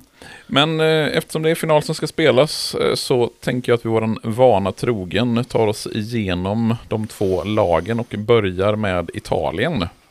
Ja, vi, vi ja som sagt, vi, vi spoilar ju alltid hur det går. Um, för silverlaget så nämner vi ju alla spelare som beträtt planen under mästerskapet. Uh, och i vinnarlaget så nämner vi alla. Och uh, fem spelare, eh, jag ska börja bryta min tradition för fem spelare i Italien fick inte spela någonting i, eh, i, i VM. Det mest kända av dem var målvakten Dino Soff, eh, som var liksom 28 år vid det här laget, men fortfarande hade gjort bara 9 eller 10 landskamper. Han skulle ta över som ordinarie helt och fullt två år senare, när han var 30, och då spela ända till han var 40-41 i landslaget. Eh, landade på 112 landskamper. Så jag tyckte det var fascinerande att han faktiskt tog över. Visst, han var ordinarie när Italien var 9 två år tidigare. Men då var det bara två, tre matcher liksom. Eh, det är ändå... Att han liksom stod på 10 landskamper när han var 28 och slutade på 112 landskamper är ändå imponerande någonstans. Mm. Men det var också spelarna som eh, hade spelat vi skulle nämna eh, främst. Och vi tar dem i Eh, i nummerordning. Och jag kan säga att jag funderade också på var jag skulle placera spelarna som hoppade in i finalen. Eftersom vi tidigare inte haft några sådana. Men jag väljer att ta dem sist efter startelvan för att det kändes bättre av någon anledning. Men så de här fyra spelarna i Italien spelade i VM men inte i finalen. Och det var nummer fyra då, Fabrizio Poletti, som var 26 här under VM. Och han spelade då enbart förlängningen i semifinalen. Eh, anses, ansågs vara en modern ytterback som tillhörde Torino. Eh, hade bara gjort fyra landskamper inför VM och sammanlagt blev det bara sex stycken i karriären. Så det var en kort karriär. Nummer sju var han som startade mot Sverige men blev skadad. Eh, Comonardo Nicolai som var 23 bast. Eh, och han vårdade Norge inför VM trots att han bara hade gjort en landskamp för det. Och sammanlagt blev det bara tre landskamper för honom i, i karriären. Och det är lite fun fact om honom är att han var ju då mittback och tydligen känd för att göra många och också särskilt spektakulära självmål. Och det låter ju som en medioker egenskap för en mittback tycker jag. Um, han tillhörde Calgary som många gjorde i, det här, i den här truppen. Nummer 19 var Sergio Gori, en 24-årig offensiv spelare som eh, gjorde landslagsdebut när han hoppade in de sex sista minuterna i kvarten. Och han var också sån, det blev bara två landskamper till. Eh, så tre landskamper sammanlagt. Eh, spelade för Inter tidigare men tillhörde vid den här tiden också Calgary. Ehm, och han avled faktiskt i april förra året. Eh, ja. Den sista att ha fått speltid var nummer 21, Giuseppe Firino, som var en defensiv eh, mittfältare som hade fostrats i Juventus. Eh, och ja, han hade varit iväg på lite äventyr i början av seniorkarriären men återvände hem till Juventus året före VM och stannade ända till 84 faktiskt. Han spelade då 45 minuter i VM andra halvleken i gruppspelsmatchen mot Uruguay. Och det var hans debut i landslaget. Och det blev också bara två landskamper till någonsin. Så det var en grupp med människor som spelade lite här. Och som aldrig hade spelat mycket innan eller efter. Det var en lite märklig gäng människor. Yes. Eh, ska vi då ta den italienska elvan plus de två spelare som hoppade in i finalen. Och Italien spelar någon typ av 4-3-3-formation. Vad finns det att säga om spelarna i det italienska laget? Jo men ja, du sa det, de spelar någon sån 4-3, men väldigt, som vi älskar att säga, asymmetrisk eh, formation. det går nästan att beskriva som en 5-3-2, särskilt faktiskt i finalen. Då högerbacken, eh, vi kommer komma till det, men högerbacken är inne och markerar Pelé väldigt mycket. Vilket gjorde att högeryttern fick kliva ner. Men det som gjorde att det i grund och botten var en 4-3-3 var att liksom det var det, fast man hade två centrala anfallare och bara en högerytter och så var vänsterbacken väldigt offensiv. Eh, ja, som jag sa så vann ju i Italien också EM-guld 68 och många av den, i den här elvan var såklart med då. Så jag noterar faktiskt, jag säger till när spelare inte var med och vann EM-guld för det, det blir liksom enklare så. Um, och jag kommer inte heller säga hur många spelare spelarna spelade i VM för alla de här elva som startade spelade ju samtliga sex matcher. Förut, eller ja, Enda brasklappen är ju då att Roberto Rosato inte startade första matchen. Men det, ja, han spelar ju ändå i sex matcher. Men elvan var då liksom i mål nummer ett Enrico Albertosi, en 30-åring som tillhörde Calgary. Um, han var med redan 62 utan att spela något. Um, och skulle även vara med 74 och var då igen bänkspelare. Uh, och trots att han hade en så pass lång, långårig landslagskarriär så blev det bara 34 landskamper. För han var inte alltid helt ordinarie. Eh, spelade sen också i Fiorentina och Milan. Nummer två var ju högerbacken då, Tarcisio eller Tarcisio Burgnic. En 31-åring som var mitt i en 12 år lång session för Inter. Eh, hade smeknamnet La Rocchia, alltså The Rock, för sin fysik och en väldigt effektiv spelstil hade han. Var en defensiv ytterback som då kunde kliva in i mitten också. Men han var som väldigt bra, stabil ytterback. Nummer åtta spelade mittförsvaret, Roberto Rosato, som eh, fick ju då starta resten av matcherna efter att ha hoppat in mot Sverige. Tillhörde Milan, hade tidigare spelat i eh, Torino. Eh, stark och pålitlig mittback som lyckades byta tröja med Pelé efter matchen. Och han sålde den tröjan 2002 för nästan 158 000 pund. Den andra mittbacken spelade då samtliga matcher också var nummer 5, Pierluigi Sera. Ytterligare en Calgary-spelare och faktiskt en som inte var med 68 för han debuterade i landslaget först ja, 69. Eh, blev bara 18 landskamper så gjorde, ja, och slutade landslaget 72 så det blev inga fler VM för honom. Vänsterbacken var nummer tre, det var lagkaptenen Giacinto Facchetti, eh, 27 år gammal, som var en one club man för Eh, Inter. Han gjorde sammanlagt 634 matcher från dem mellan 60, 1960 och 1978. Och han är alltså då trea på listan över flest, flest matcher för Inter. Eh, han brukar beskrivas som en av de första riktigt offensiva, bra offensiva ytterbackarna. Eh, Och tillsammans med Burgnich på högerbacken så räknas de som ett av de bästa ytterbacksparen någonsin. Kom faktiskt tvåa i Ballon d'Or 65 och var med i VM 66 och 74 också. Yes, där har vi den eh, försvarsuppställningen för Italien, mittfältet. Mario Bertini med nummer 10 var defensiv mittfältare. En hårt arbetande sådan som efter fyra säsonger Inter nu till, eller i Fiorentina nu tillhörde Inter. Eh, han var faktiskt med i England 66 men inte som spelare utan bara som en extra reserv och för att få erfarenhet. Um, vilket kanske gör att jag, om man tyckte att han var värd att ta med då, så var det lite konstigt att han sen inte var med i EM 68, men det var han faktiskt inte. Eh, ja, gjorde sammanlagt 25 landskamper och Framför honom spelade två spelare. Det var eh, nummer 16, Giancarlo De Sisti. Eh, har en så snygg karriär att han inledde med fem år i Roma, spelade sedan nio år i Fiorentina och avslutade med fem år i Roma igen. Det är sånt, sån symmetri gillar jag. Det skulle bara varit tio mm. år i Fiorentina. Eh, en kreativ och teknisk spelfördelare. Eh, spelfördelare. Och bredvid honom då eh, nummer 15 Sandro Massola, eh, 27 bast också han. Och han är precis som eh, Facetti en one club eh, man för Inter. 17 säsonger blev det för honom och 565 matcher gör att han är fyra, alltså precis bakom Facetti i flest antal spelade matcher för Inter. Han kunde spela på i princip alla offensiva positioner och kom tvåa i Ballon d'Or 71 en liten ja, intressant fakta är att hans pappa var med i det här Grande Torini. Han var faktiskt lagkapten för Grande Torini. De som alltså dog, laget som var med i en flygolycka 49 inför VM där när eh, ja, i princip hela det italienska landslaget bara wipades ut. För att de flesta italienska landslaget tillhörde då Torino. Eh, där omkom Sandro Masalos, eh, Masolas pappa. Eh, tragiskt nog. Mm. Eh, fronttrion då, om man ska säga så, så var det då högerytten, eh, eller ja, han hade ju hela högerkanten den här matchen kan man säga, nummer 13, Angeli, Angelo Domenghini.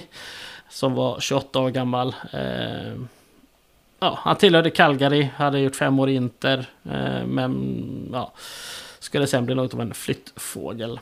Och sen hade vi två anfallare då, alltså centrala anfallare, nummer 20, Roberto Boninsegna. Också en Interspelare som tidigare hade spelat i Calgary. Calgary hade mycket spelare på den här tiden. Eh, skulle senare också spela för Juventus. Eh, och var med i landslaget länge, men det blev också bara så 22 landskamper. Eh, vilket inte är så mycket trots att han spelade VM fyra år senare också. Liksom. Och sist i elvan då, nummer 11, Gigi Riva. Eh, och man kan säga han är anledningen till att vi aldrig ser nummer 11 i Calgary numera.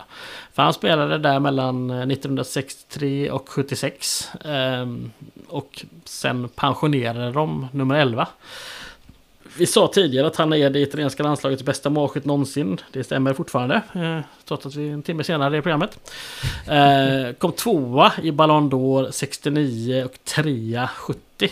Eh, spelade också VM 74. Och jobbade faktiskt som team manager för Italien mellan 88 och 2013. Jag tycker det var så en underbart lång och god period. 25 år där liksom. Det hände ju en del mellan 88 och 2013. Ja, det kan man ju lugnt säga. Men där har vi elvan. De gör två byten i Italien också. Ska vi dra dem också, de spelarna som byts in? Ja, kortast i finalen spelade nummer 14, Gianni Rivera. Eh, han hoppade in med bara 6 minuter kvar. Och som vi väl nämnde i kvartsfinalerna så var det ju bestämt tidigare att han skulle komma in i halvtid mot Sandro Mesola. Och det gjordes ju med gott... Eh, ja, med gott det, det blev lyckat då, men man gick ifrån det i den här finalen. Eh, det är ju lite roligt att någon, alltså Rivera var ju alltså, han, hade, han var ju rankad som Europas bästa spelare men tog sig liksom inte in i det här laget. Det, det, är, det är märkligt någonstans. Hans lag var Milan som han spelade i nästan 20 års tid. 658 matcher. Eh, han är bara då slagen av försvarsjättarna Maldini, Baresi och Costa Curta i, i antal matcher. Har sen också suttit i Europaparlamentet för Italiens kristdemokrater. Mm. Ser ja. man på, ser man på. Ja, och slutligen bara nummer 18, mittfältaren Antonio Giuliano som hoppade in med kvarten kvar. Eh, och det blev hans enda speltid i VM.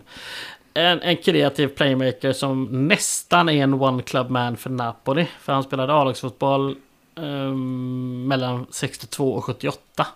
Men en sista säsong i Bologna förstörde One Club Man-andet så att säga. Um, trea ändå i listan över antalet matcher för Napoli. Och han avled nu i december 2023. Och ska vi säga någonting om Italiens förbundskapten? Du har ju nämnt honom, men vem var det egentligen? Ja, jag har aktivt valt att undvika hans namn lite grann.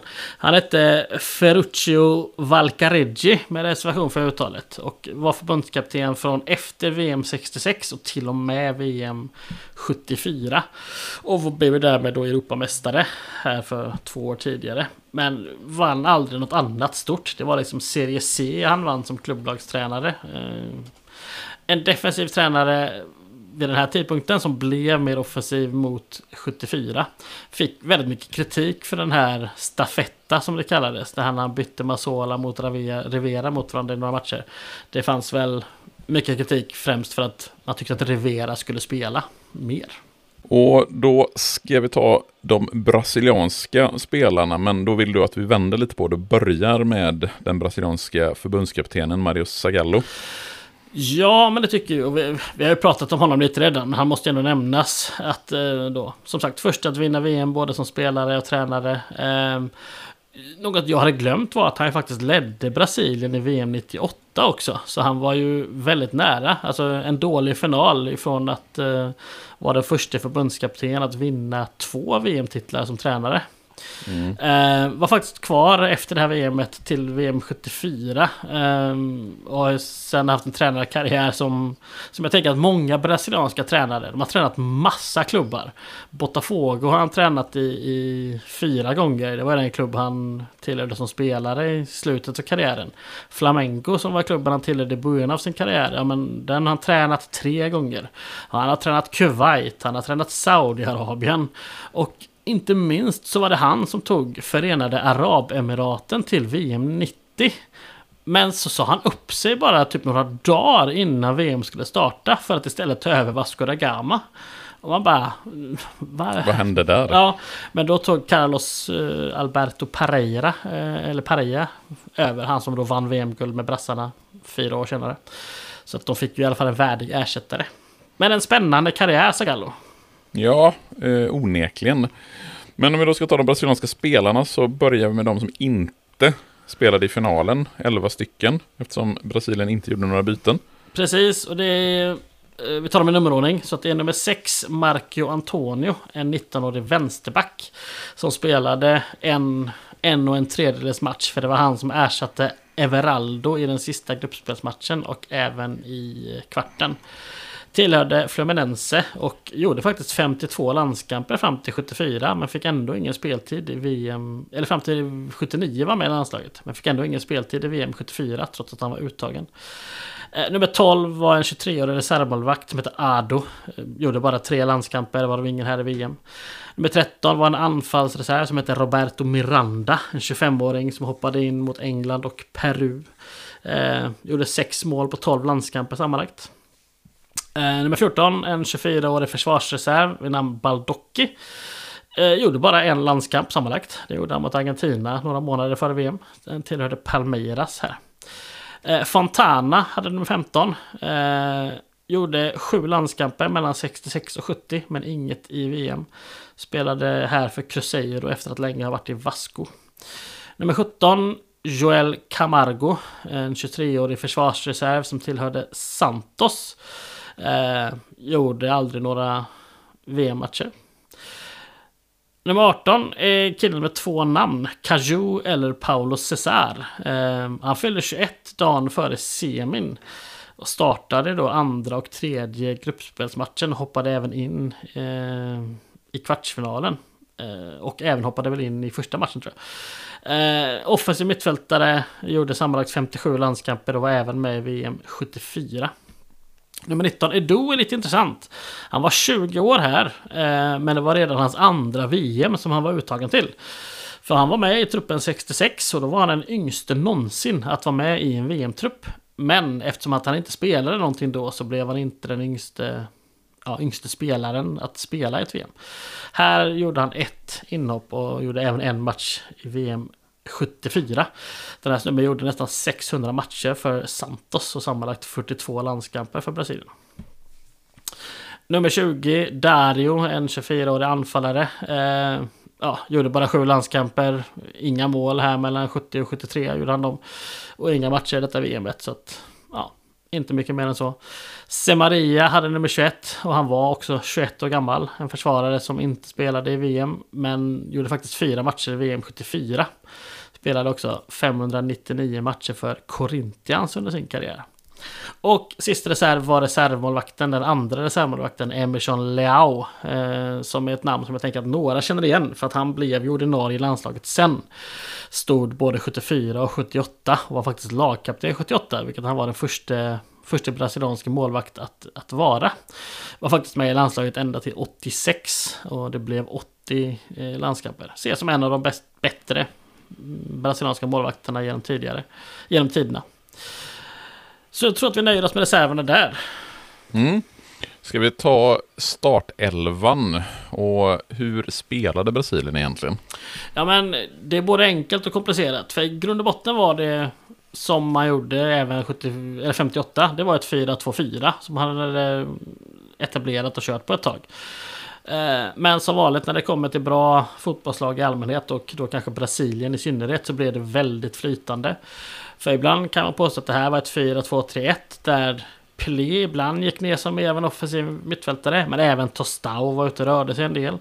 Vänsterytten Rivelino sökte sig ibland in på centrala mittfältet. Så att Everaldo kunde dundra fram på vänsterkanten. Så att det var liksom... Man kan säga det var 4-2-4 i grunden. Men väldigt rörligt. Och det, det är, inte, det, det, är inte ovanligt bland highlightsen att se Jairzinho komma till vänster eller mitten och, och Rivellino till höger. För att de har de har hamnat på andra platser och det var meningen liksom. Mm. Men eh, vilka elva spelare är det då vi pratar om i den här eh, uppställningen? Ja men det är ju då flaxpellen med Felix i målet med nummer ett. En 32-åring. Eh, som jag sa innan så kan man, eller man är lite taskig, säga att de vann guld trots honom, inte tack vare. Han var Fluminense-spelare eh, och spelade samtliga eh, matcher här. Eh, jag tänker att vi gör lite som i talen, att jag säger till snarare när det är någon som inte spelade samtliga matcher. Mm.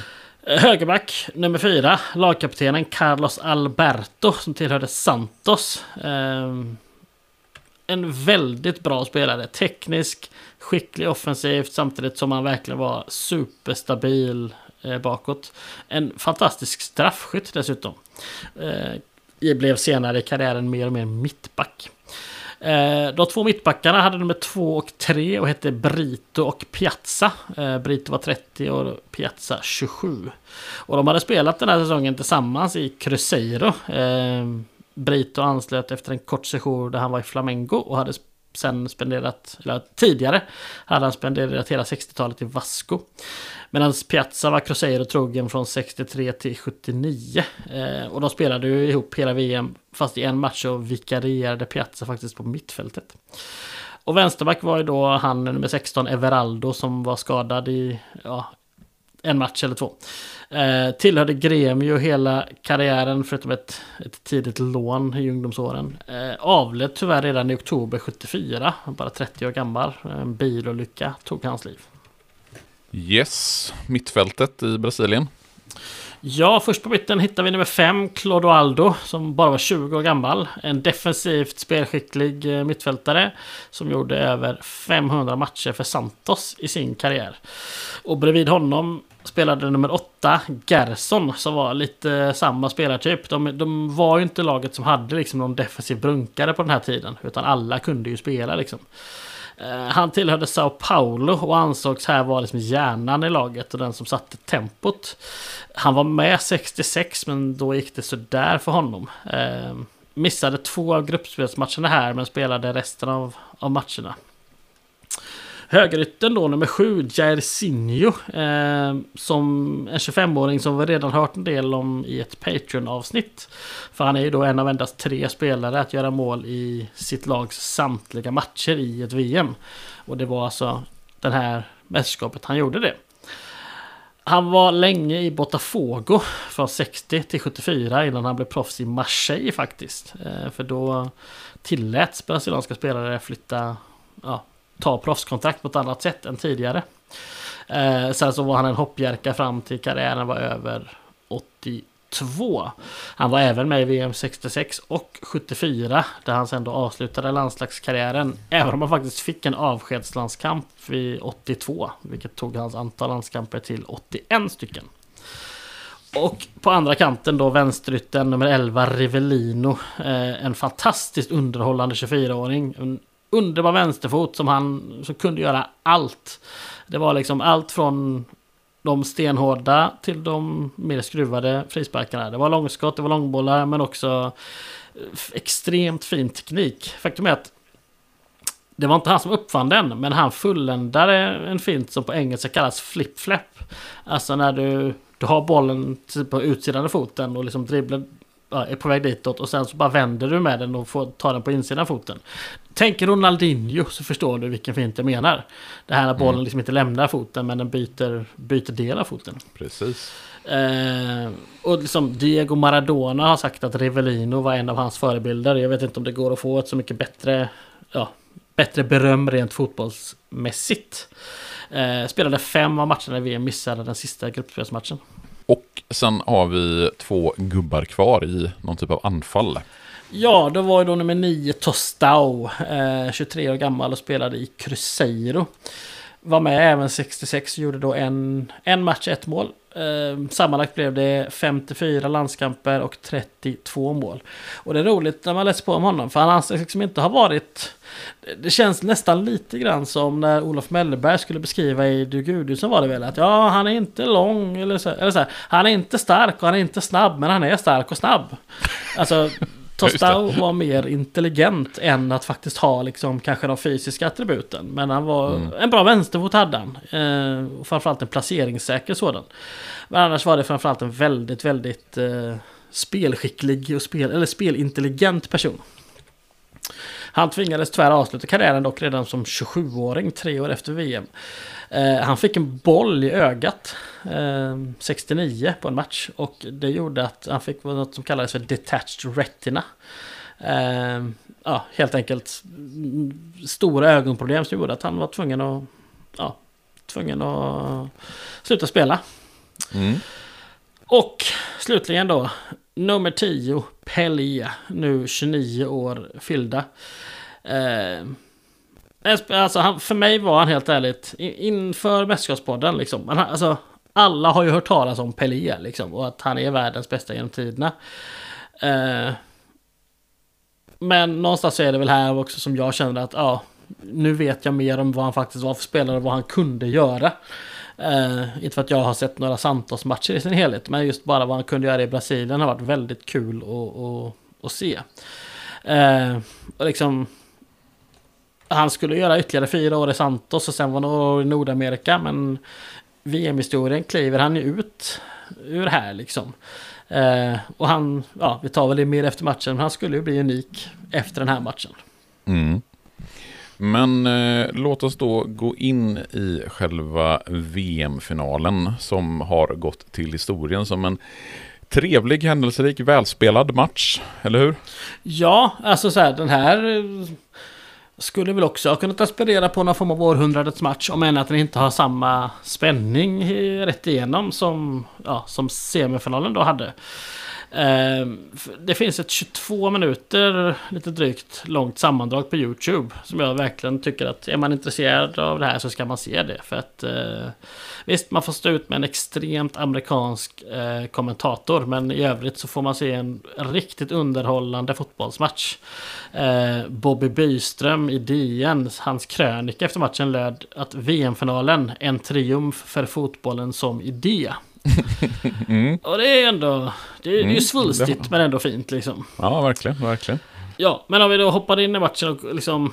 Båda lagen hade skapat sig ett par chanser tidigt. Riva hade ett långskott för Italien och Jarsinho kom så när till ett friläge tidigt till exempel.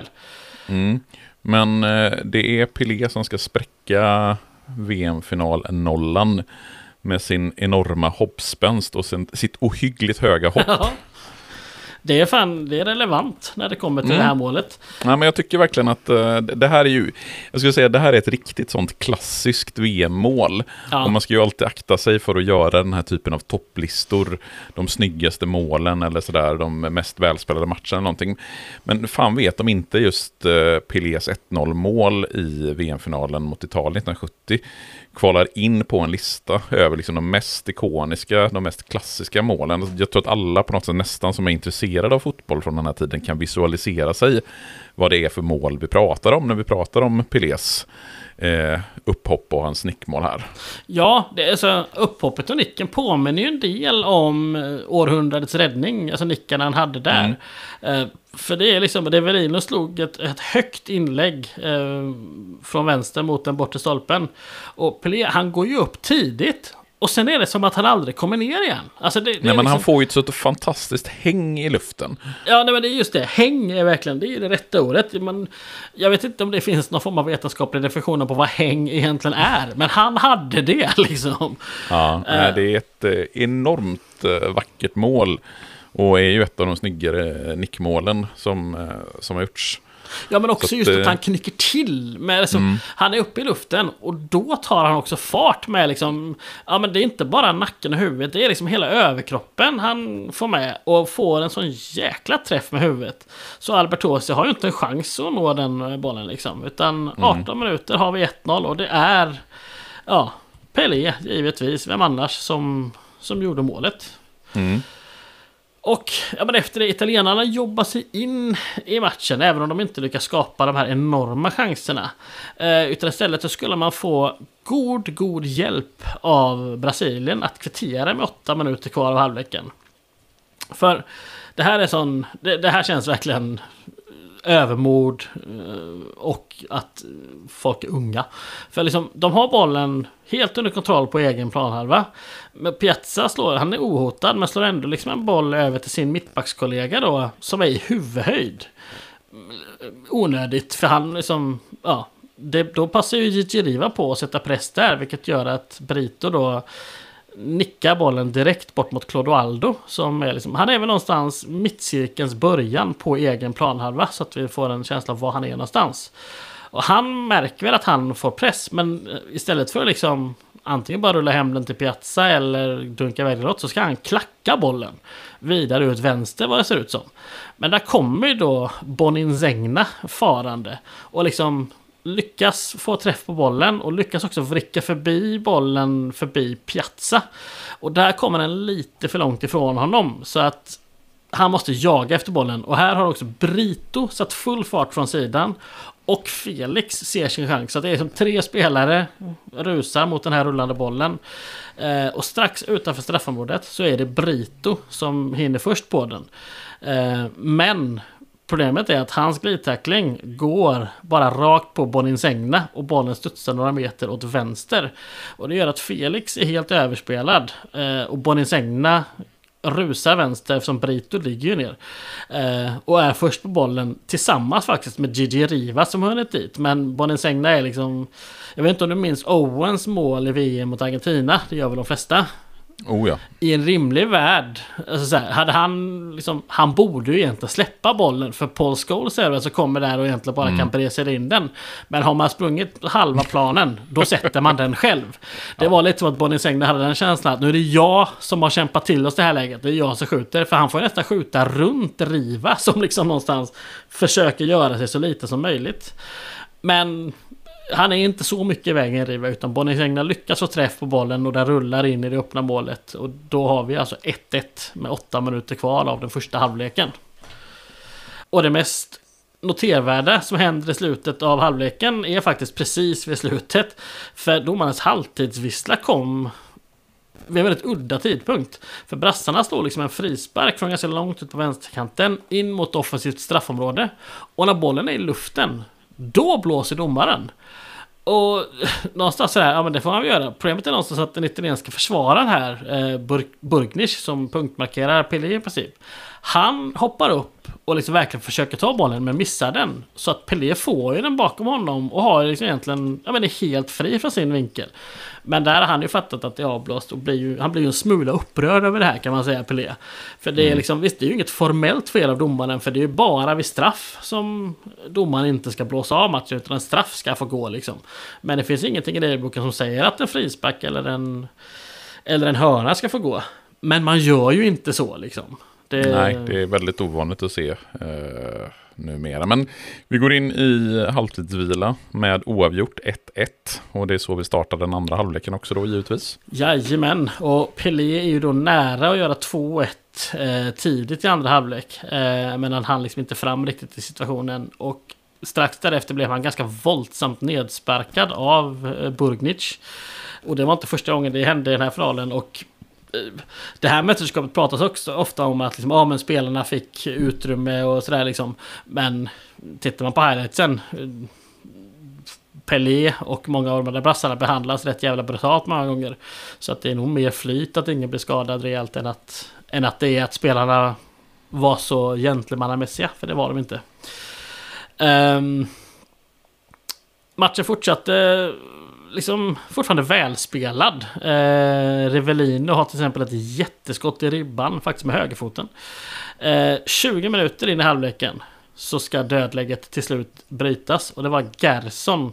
Han tog över liksom en tappad Jersinho-boll strax utanför straffområdet och tog sig till vänster och fick utrymme för sin vänsterfot och kunde bomba på. Oerhört fin träff. Inte helt ut i hörnet men ändå tillräckligt långt ute för att Albertosi inte skulle nå den. Och vi hade 2-1 till Brasilien. Mm. Och fem minuter senare så tryckte brassarna in det som också någonstans blir spiken.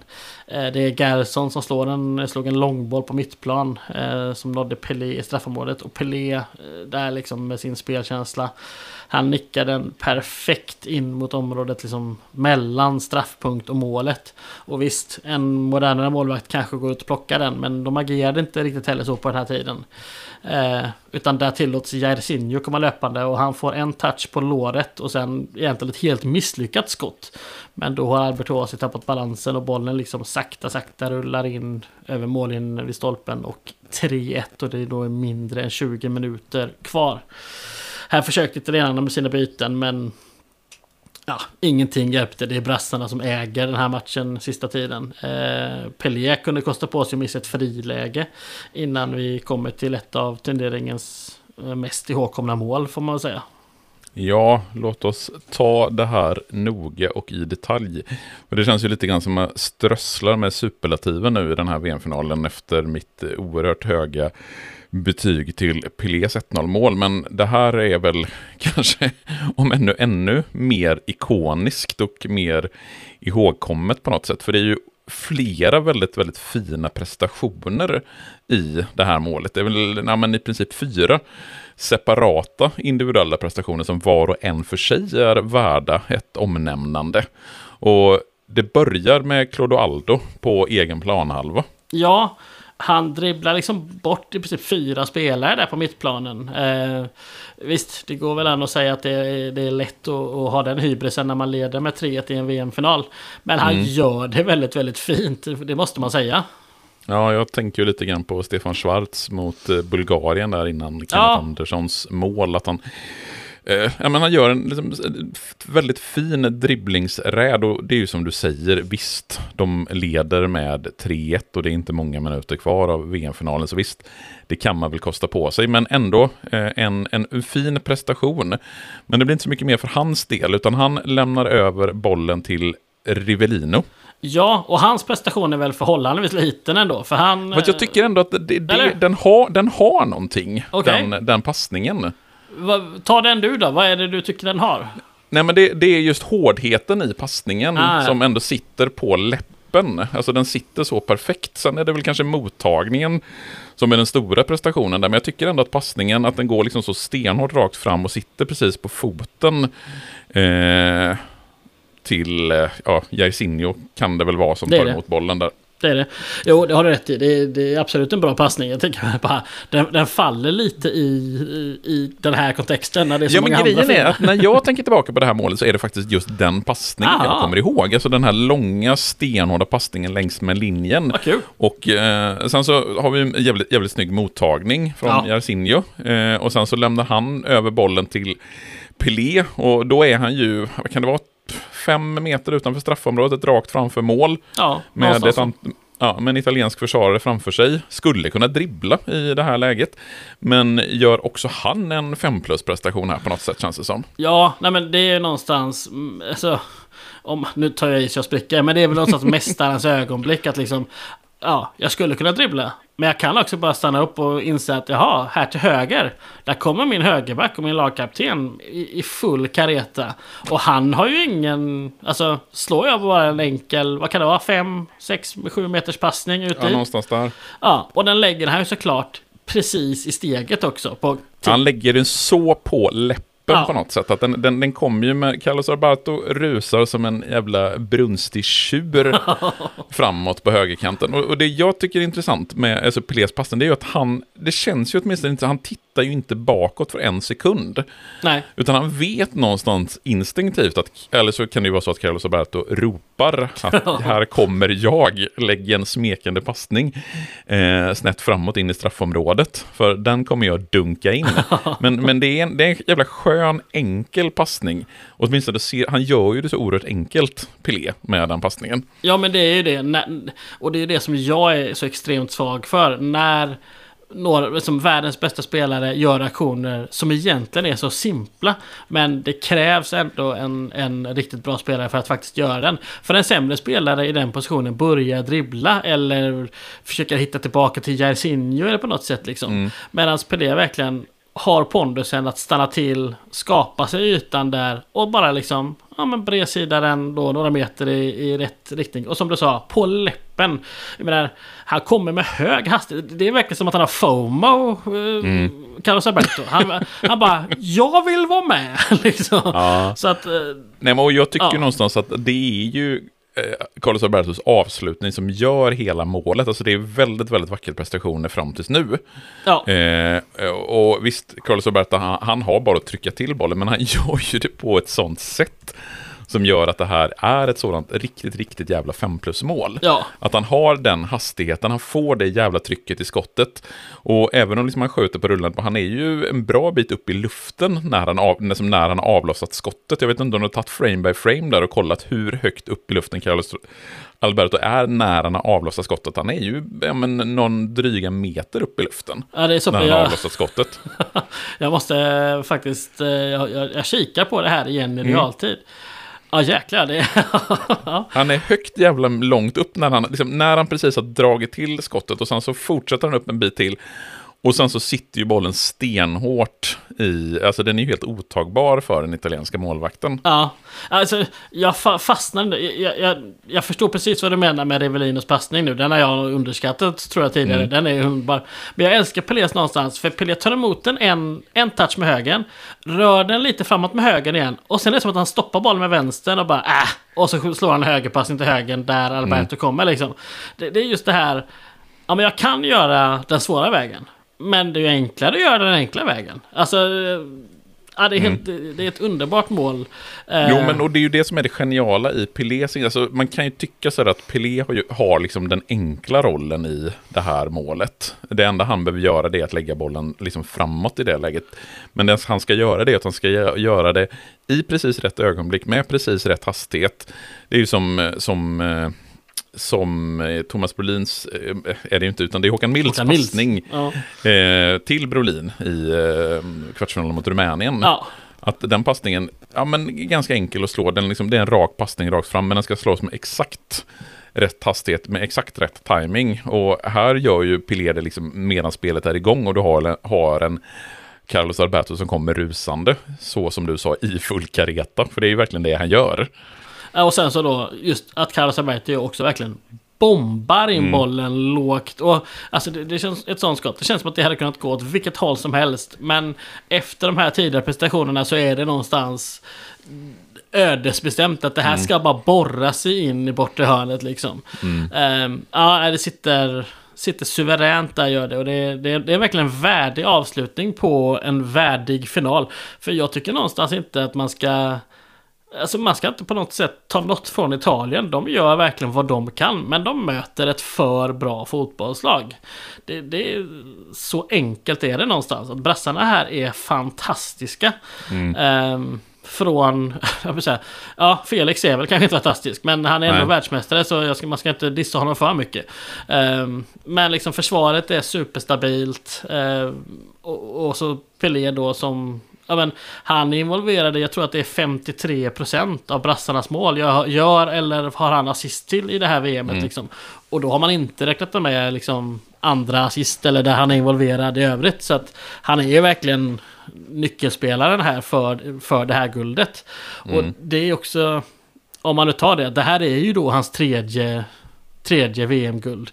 Första var han 17 år och kom in jag vet inte, jag kommer inte ihåg just nu om han spelade någon gruppspelsmatch där han faktiskt kom in till kvarten. Eh, 62, söndersparkad. Eh, dåligt 66 sen. Och sen här får han liksom verkligen vara nyckelspelare. Han får vara världens bästa spelare som leder världens bästa lag till ett VM-guld. Det är verkligen en värdig avslutning på den landslagskarriären. Även om han då skulle spela något år till och eh, några landskamper till. Men liksom VM-karriären är ju över här.